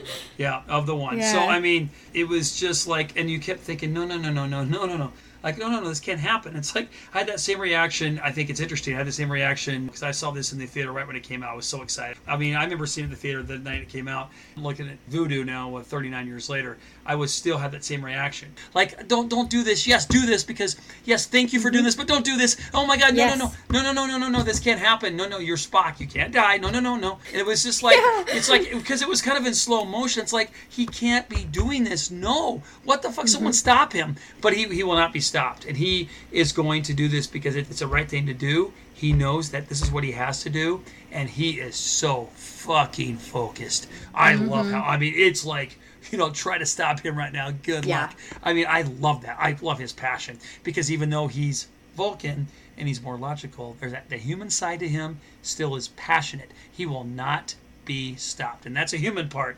Sorry, Yep. Spock, but I'm telling you that there's there's that human part of you, buddy, that you can't stop. I do love that when McCoy tells him no human can go in there. And he says, "I want to remind you that I am not human." I'm or no, he not said, human. I'm not That's human. I'm not I thought human, that's yeah. that was so significant. It's like mm-hmm. he's still, even at this time, kind of denying. Yeah, but see, it, it's kind of complicated. You kind of see your mother is. I would love Yeah. if someone. I, I would love it if McCoy says, "Okay, well, let me, let me just explain something to you." Vulcan pinch, goodbye. Like basically, like, like I will have a little conversation with you for maybe like ten seconds, but if you don't get on my way, it will be a Vulcan pinch. So how, do- how, how do you mm-hmm. want to do this? So anyway, I agree with you. I, he's just laser focused and then you're still in denial, still in denial, and you know when he says, "I shall be your friend," I'm like, "Oh, don't do this! I'm gonna cry." Yeah. Like, you're really gonna make me cry more, and just when because when Spock does that when he's delivering, by the way, human emotions, that that tears me up. Like Spock, stop, mm-hmm. stop! You're you're killing me, Smalls. Oh my God! Mm-hmm. Right. So to, to me, it was just yeah, it was a brilliant, brilliant choice to, to do that. It really was. By the way, when I left the theater, there was a huge buzz because it was back in the day mm. where where people really packed movie theaters. So people were waiting outside. I'll never Oh, forget. so so this was Yep. pre-COVID. yeah, yeah, yeah, yeah. This was just a little bit pre-COVID. Yeah, yeah, exactly. And so I remember coming out, and people were so excited, and and you know, and of course I wanted to say, "Oh my God, Spock dies!" But of course I wouldn't do that because that's Yeah. that's a dick move. But it was like there was buzz. People were talking like, like, can you believe that? Like it was just mm-hmm. so well done because it's like such a bold decision to do that to a central, maybe the most central character of the show. But the way that he went out with that nobility, brilliant. Absolutely. Yes. See, Yeah. to me, what gets me is that every time I watch this movie, I am no less affected. Yeah. than- like it's Right, it's not right. like I mm-hmm. get ever used to Spock dying. Never. Never. And I think the thing that always kills me is the visual of it because Kirk couldn't go into that room because as Scotty says, he's going to flood the whole compartment. And so it would have been even more moving if Kirk could like hold him in his arms, but he Ugh. can't even touch him. Yeah. You know, and Spock like hitting the glass because he's blind. Oh. Like it it breaks Stop, I'm you. I know. Stop. I yeah, I'm. I'm like tearing up right now, Stop. Ashley. Well, I I am too. know. I am too. Yeah. No, I I mean I cried watching this. I always mm-hmm. cry watching this moment. Yeah. I mean, it's both sides Shatner and Nimoy, mm-hmm. Kirk and Spock. Yes, yes, exactly. They're Yeah. one and the same. It's a brilliant mm. scene, and especially just the visual of like the live long and prosper hand on the glass, and Kirk is mm-hmm. reaching up Right. to touch it. It's Oh. absolutely moving, and you feel, and especially because they go back and forth between the perspective. At first, they start with Spock's perspective when he's saying "ship out of danger." And then it goes to Kirk, and you hear just the different volumes. Even inside the chamber, it's totally silent except Spock. And then outside, you hear like the mm. engineering noises and everything of Kirk. Mm-hmm. And so you're just so zeroed in on this moment Oh. it's so painful and i just Yeah. think it's it's one of the most beautiful moments and it's one of the best and most tragic moments of this entire series Yeah. something that it just so impresses Yes. me is that no matter how many times i watch it this scene always gets me and it always will like it has been oh, and always Yeah. shall be the saddest scene in star trek yeah, Yes. right. Yeah. Absolutely. Well, and I think too, it's so gorgeous that they do have Spock's first line once Kirk comes down is asking him if the ship is out of danger, because we know Spock's priorities here. We know that he would have absolutely been devastated if he was like, "Nope, the ship is about to explode," you know, or like something like that, where. Spock had to know that his sacrifice meant something, and he had to know that he was leaving his friends in a ship that was going to survive and in a place that would have saved them all. And I think that that is so Spock. Like, of course, that's what he asked for first. The thing, too, mm-hmm. that, like, devastates me, Ashlyn, you were saying how, like, he's blinded at this point. I mean, we learn in the original series that Vulcans have a third eyelid that can protect them from like certain types of blindness but we know that the body trauma that he faced from the radiation was so severe that that even like penetrated that third eyelid and that like he is incapacitated mm. in these different ways. And so i think it really shows how in his last moments spock was truly stripped down to just desperation and love you know? And like he was desperate to know that the ship was out of danger. And when he heard that he just had to show Kirk his human side in that moment and saying his parting words, you know, about how I have been and always shall be your friend. Oh, and love he's that. telling oh. Kirk to live long and prosper. And as he's saying it, I'm using the Spock quote from Amok Time. I said, I shall do neither. because I'm Yeah. like, listen, I am not living long or prospering because this is terrible and I'm sad. Fuck but off. like yeah, exactly. It's so gorgeous and so heartbreaking. Mm-hmm. And I just, I do love the parallels because in the beginning of this movie, we get Kirk coming in. They're in the sort of the Torpedo Bay area. When he comes in, they blow the whistle and they say, like, Admiral on the ship or whatever. Mm-hmm. And that's before he talks to Preston. He's like seeing all of them in this line. And then to see them in this line at the end, but with Spock being absent now, and Kirk's speech. Kirk says, of all the souls I've encountered, his was the most oh. human. Oh, Oh, come on. Why did he have to Yep. say that? That kills me. Right. No, Rhianna, you're so right. It's it's yeah, it's yeah, yeah, it's that stuff. It's it's Kirk who actually, as, as we have spoken about several times privately and you know now publicly, it was um, private Kirk, before. Kirk, Kirk has well, I mean, you know, when, we- when, when we don't have microphones on, Yeah. Kirk has a hard time expressing his feelings. He does. That's it's always been kind of a, an issue with him, and Yeah. for him to say that just gets you in, in just deep and and you know and I appreciate you saying that, Rhianna and Ashlyn, because you brought up in the very beginning of this podcast how you know Nimoy kind of made up his mind that this is going to be probably it for me. So it's very possible that Shatner and Nimoy were having a moment as well. I think that's a great point. I didn't think about Yes. that. Them as just actors and people. That moment is so genuine. I mean, it tears me up. Luckily, he went on and did more movies with them. But at the moment, that might have been them saying goodbye to each other as actors and as people that they have spent so much time with each other creating these characters. So uh, it's a great point.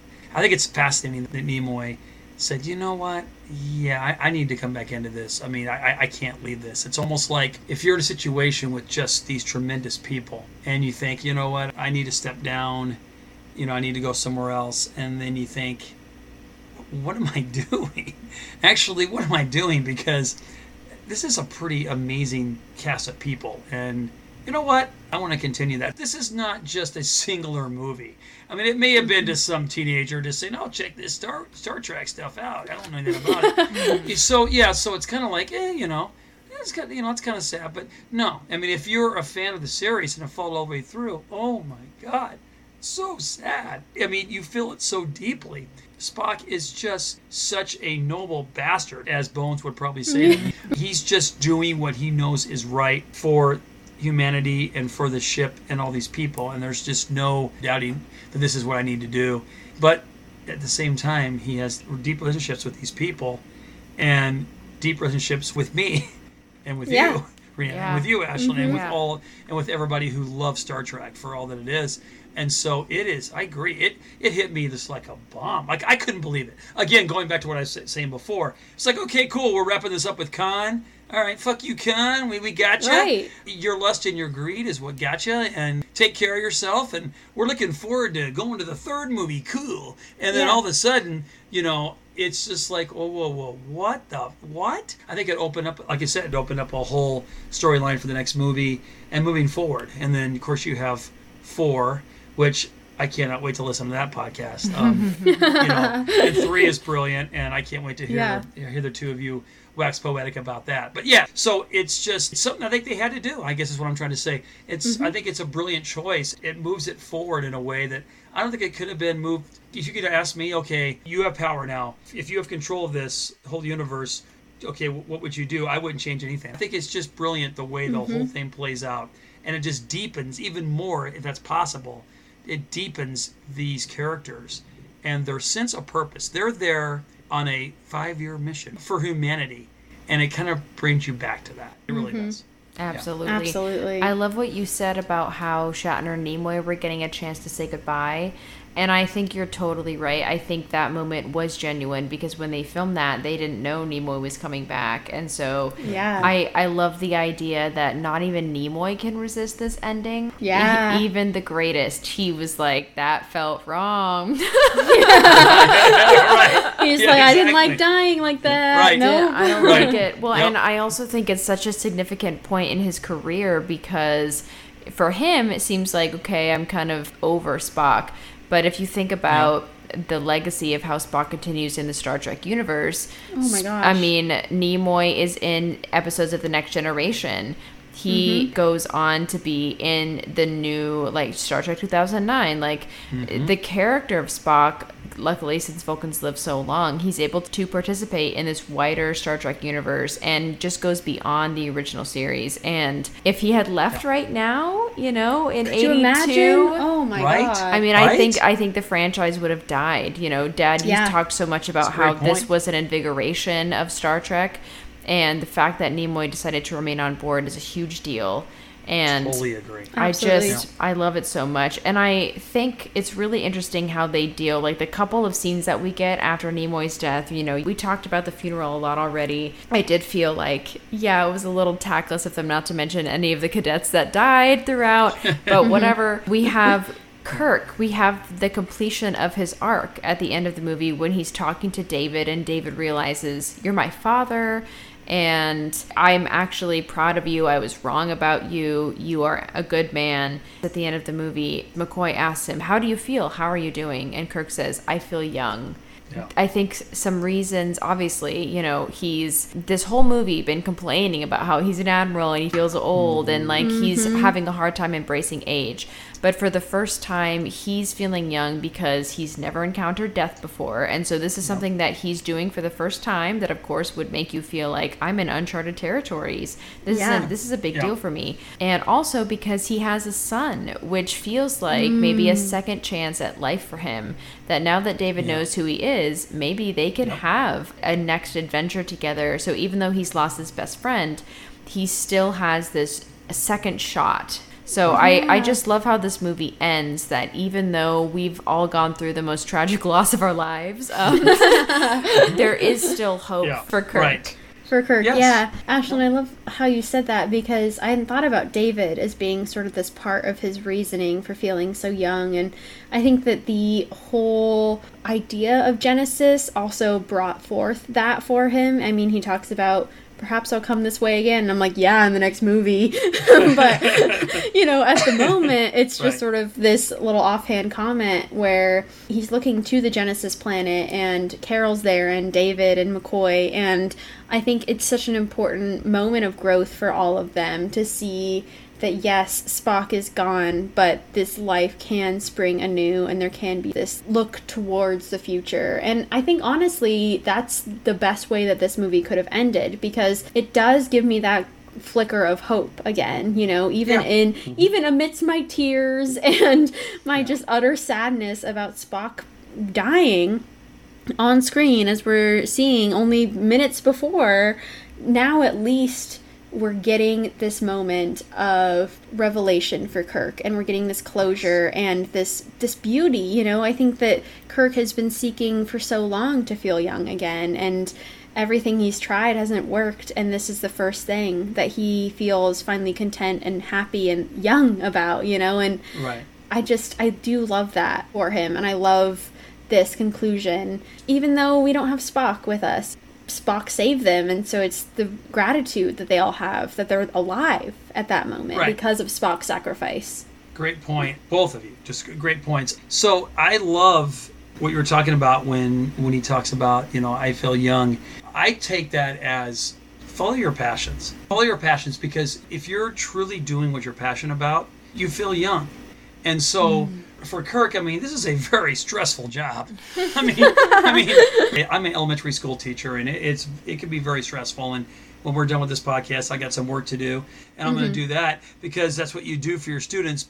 But you know, I'm not in harm's way. I, I, I don't have a Khan that's trying to kill me every day. That's is a very stressful job. Yeah. Yeah. But I think that he's invigorated by all this because Yes. again, he loves trying to figure out. He gets he gets in these situations where everybody else is like, no, no, there's no way, man, you can't get out of this. And he loves to use his intellect, and he feels a sense of purpose. So to me, it's following your passion and finding a sense of purpose in your life, and that's what makes you feel young, right? If you're feeling your purpose in life and you're following your passions, it makes you feel young. I love that angle with David because that also gives him another sense of purpose. Like I'm mm-hmm. actually a father. I mean, I know that you know I pretty much ignored my son for a long time, but yeah but Ashlyn, as you point out, maybe there's there's a chance here. Maybe there's a chance for me to reconnect because David seems very receptive to it, even though in the beginning he was not at all. But once he found out the context and all this other stuff, maybe him and um, and his dad could go to some kind of yuppie farm and you know, you know, and be very happy together. But no, I mean, yeah, that's good. Yeah, I think it all kind of ties itself together. I just think it's interesting because, like you said, the legacy that Spock leaves, it carries over. Even I think within the crew, I think within the cast, of course, he's there. He left a legacy that I think you can argue. I think he is the center. I mean, Kirk is, in most respects, is the center. But I don't know. I think Spock is the heart and soul of the Enterprise, and he. The thing I think you love about Spock, I think, is that he is constant. He is mm-hmm. there. He is not gonna be whimsy and say, you know what, I, I feel like I'm gonna take a couple, I'm gonna take a vacation and I'm, I'm, I'm out of here. Mm-hmm. You know what I mean? He's so Yeah. consistent. You know, I think people appreciate that. It's like you know people in your life like that. He's a rock. He is mm-hmm. just solid. Those are such redeeming qualities, and he's not completely erratic on one side or the other. He's not emotionally, ah, you know, like Kirk is sometimes. Yeah. Mm-hmm. Which you do mm-hmm. love that about Kirk, of course. Yeah. And I think there's so much that people can take from that. It's just it's it makes me calm thinking of Spock just because he's gonna be steady. He's there for you. He's gonna talk you down to any dumb things you're gonna do, and he's gonna let you know I have a boss like this, and it's just it's so wonderful, and it's just like I don't know. So to not have him there, there's like a flux for for a while. yeah absolutely But um, but absolutely, I mean, but it's but it's genius, and it's brilliant. it is And I It just wanna say- is. I love you both. I, I, I don't know if I'm supposed to say that on this podcast, but I, but I love you both so much. And I love your I love your passion for this. I'm so exhilarated. Like I might be up all night now. I, I feel like I have a Star Trek drug now. It- This is how we feel. So Yeah. great to talk to you about this, and you, and you and you have such amazing insight. And I love this podcast. I'm telling you, this is amazing. Anyway. Thank you, Dad. I mean, we love you so much, and we're just so grateful because you're one of the reasons that we started watching Star Trek in the first Oh. place. We would sit up late at night watching reruns of the original series with you, and Yep. you just brought us into this world. And honestly, I don't imagine my life without it, and I don't care to, you know? and Right, so right. I just Oh, am yeah. so thankful that we could do this episode with you, and I just had Oh. a fucking blast talking about The Wrath of Khan because it's just one of the greatest movies out there. Yeah, we Yes, haven't had yeah. a PG 13 episode in a long time. So, Yeah, I will. I will bring the R to the episode. For sure. yeah. yeah, I mean, I'm so happy we got to watch this movie. This is why I was so excited to do the movie series. And, Dad, thank you so much for joining us. I mean, your oh. history, your perspective was really valuable to this. And I just love being reminded about how similar we all are and mm-hmm. just about mm-hmm. how Star Trek love can bring us all together. Yes, Well- absolutely. Thank you from the bottom of my heart. I'm always. I always appreciate when I can just puzzily contribute to something. So thank you so much. It's been a complete honor. I love this podcast, and I love you both. And thank you so much for having me. Thank you for coming on the Absolutely. podcast. Thank you for listening to the Duras Sisters podcast. Please tune in next week for the third episode of our movie series, where Ashlyn and Rhianna will discuss Star Trek The Search for Spock. Please follow us on Facebook, Instagram, and Twitter, and check to see our suggested watch list for our upcoming episodes. Also, take a moment to check out our content on Tumblr and TikTok. If you like what you've heard today, please leave us a review on whatever platform you listen. By donating any amount per month, you can become a monthly patron and unlock our exclusive reviews of Lower Decks, the animated series, and Star Trek trivia. You can find all of this and more at patreon.com slash the Duras Sisters Podcast. If you would like to contact us for any reason, please do so at the Duras Sisters Podcast at gmail.com. So far, we have covered these fantastic podcast series the pilot episodes, family, love and affection, time travel, and villains. If you haven't heard a particular series, please go back and listen to any of these episodes. Social media and marketing by me, Ashlyn Gelman, and Rhianna Herd. Editing is done by Rhianna Herd and Ashlyn Gelman. Our intro, Klingon Battle, was written by Jerry Goldsmith, and our outro, Worf's Revenge, is by Aurelio Voltaire. During this pandemic, because Lily, stop it with stop messing with Commissioner Gordon. Okay, anyway. That's a blooper.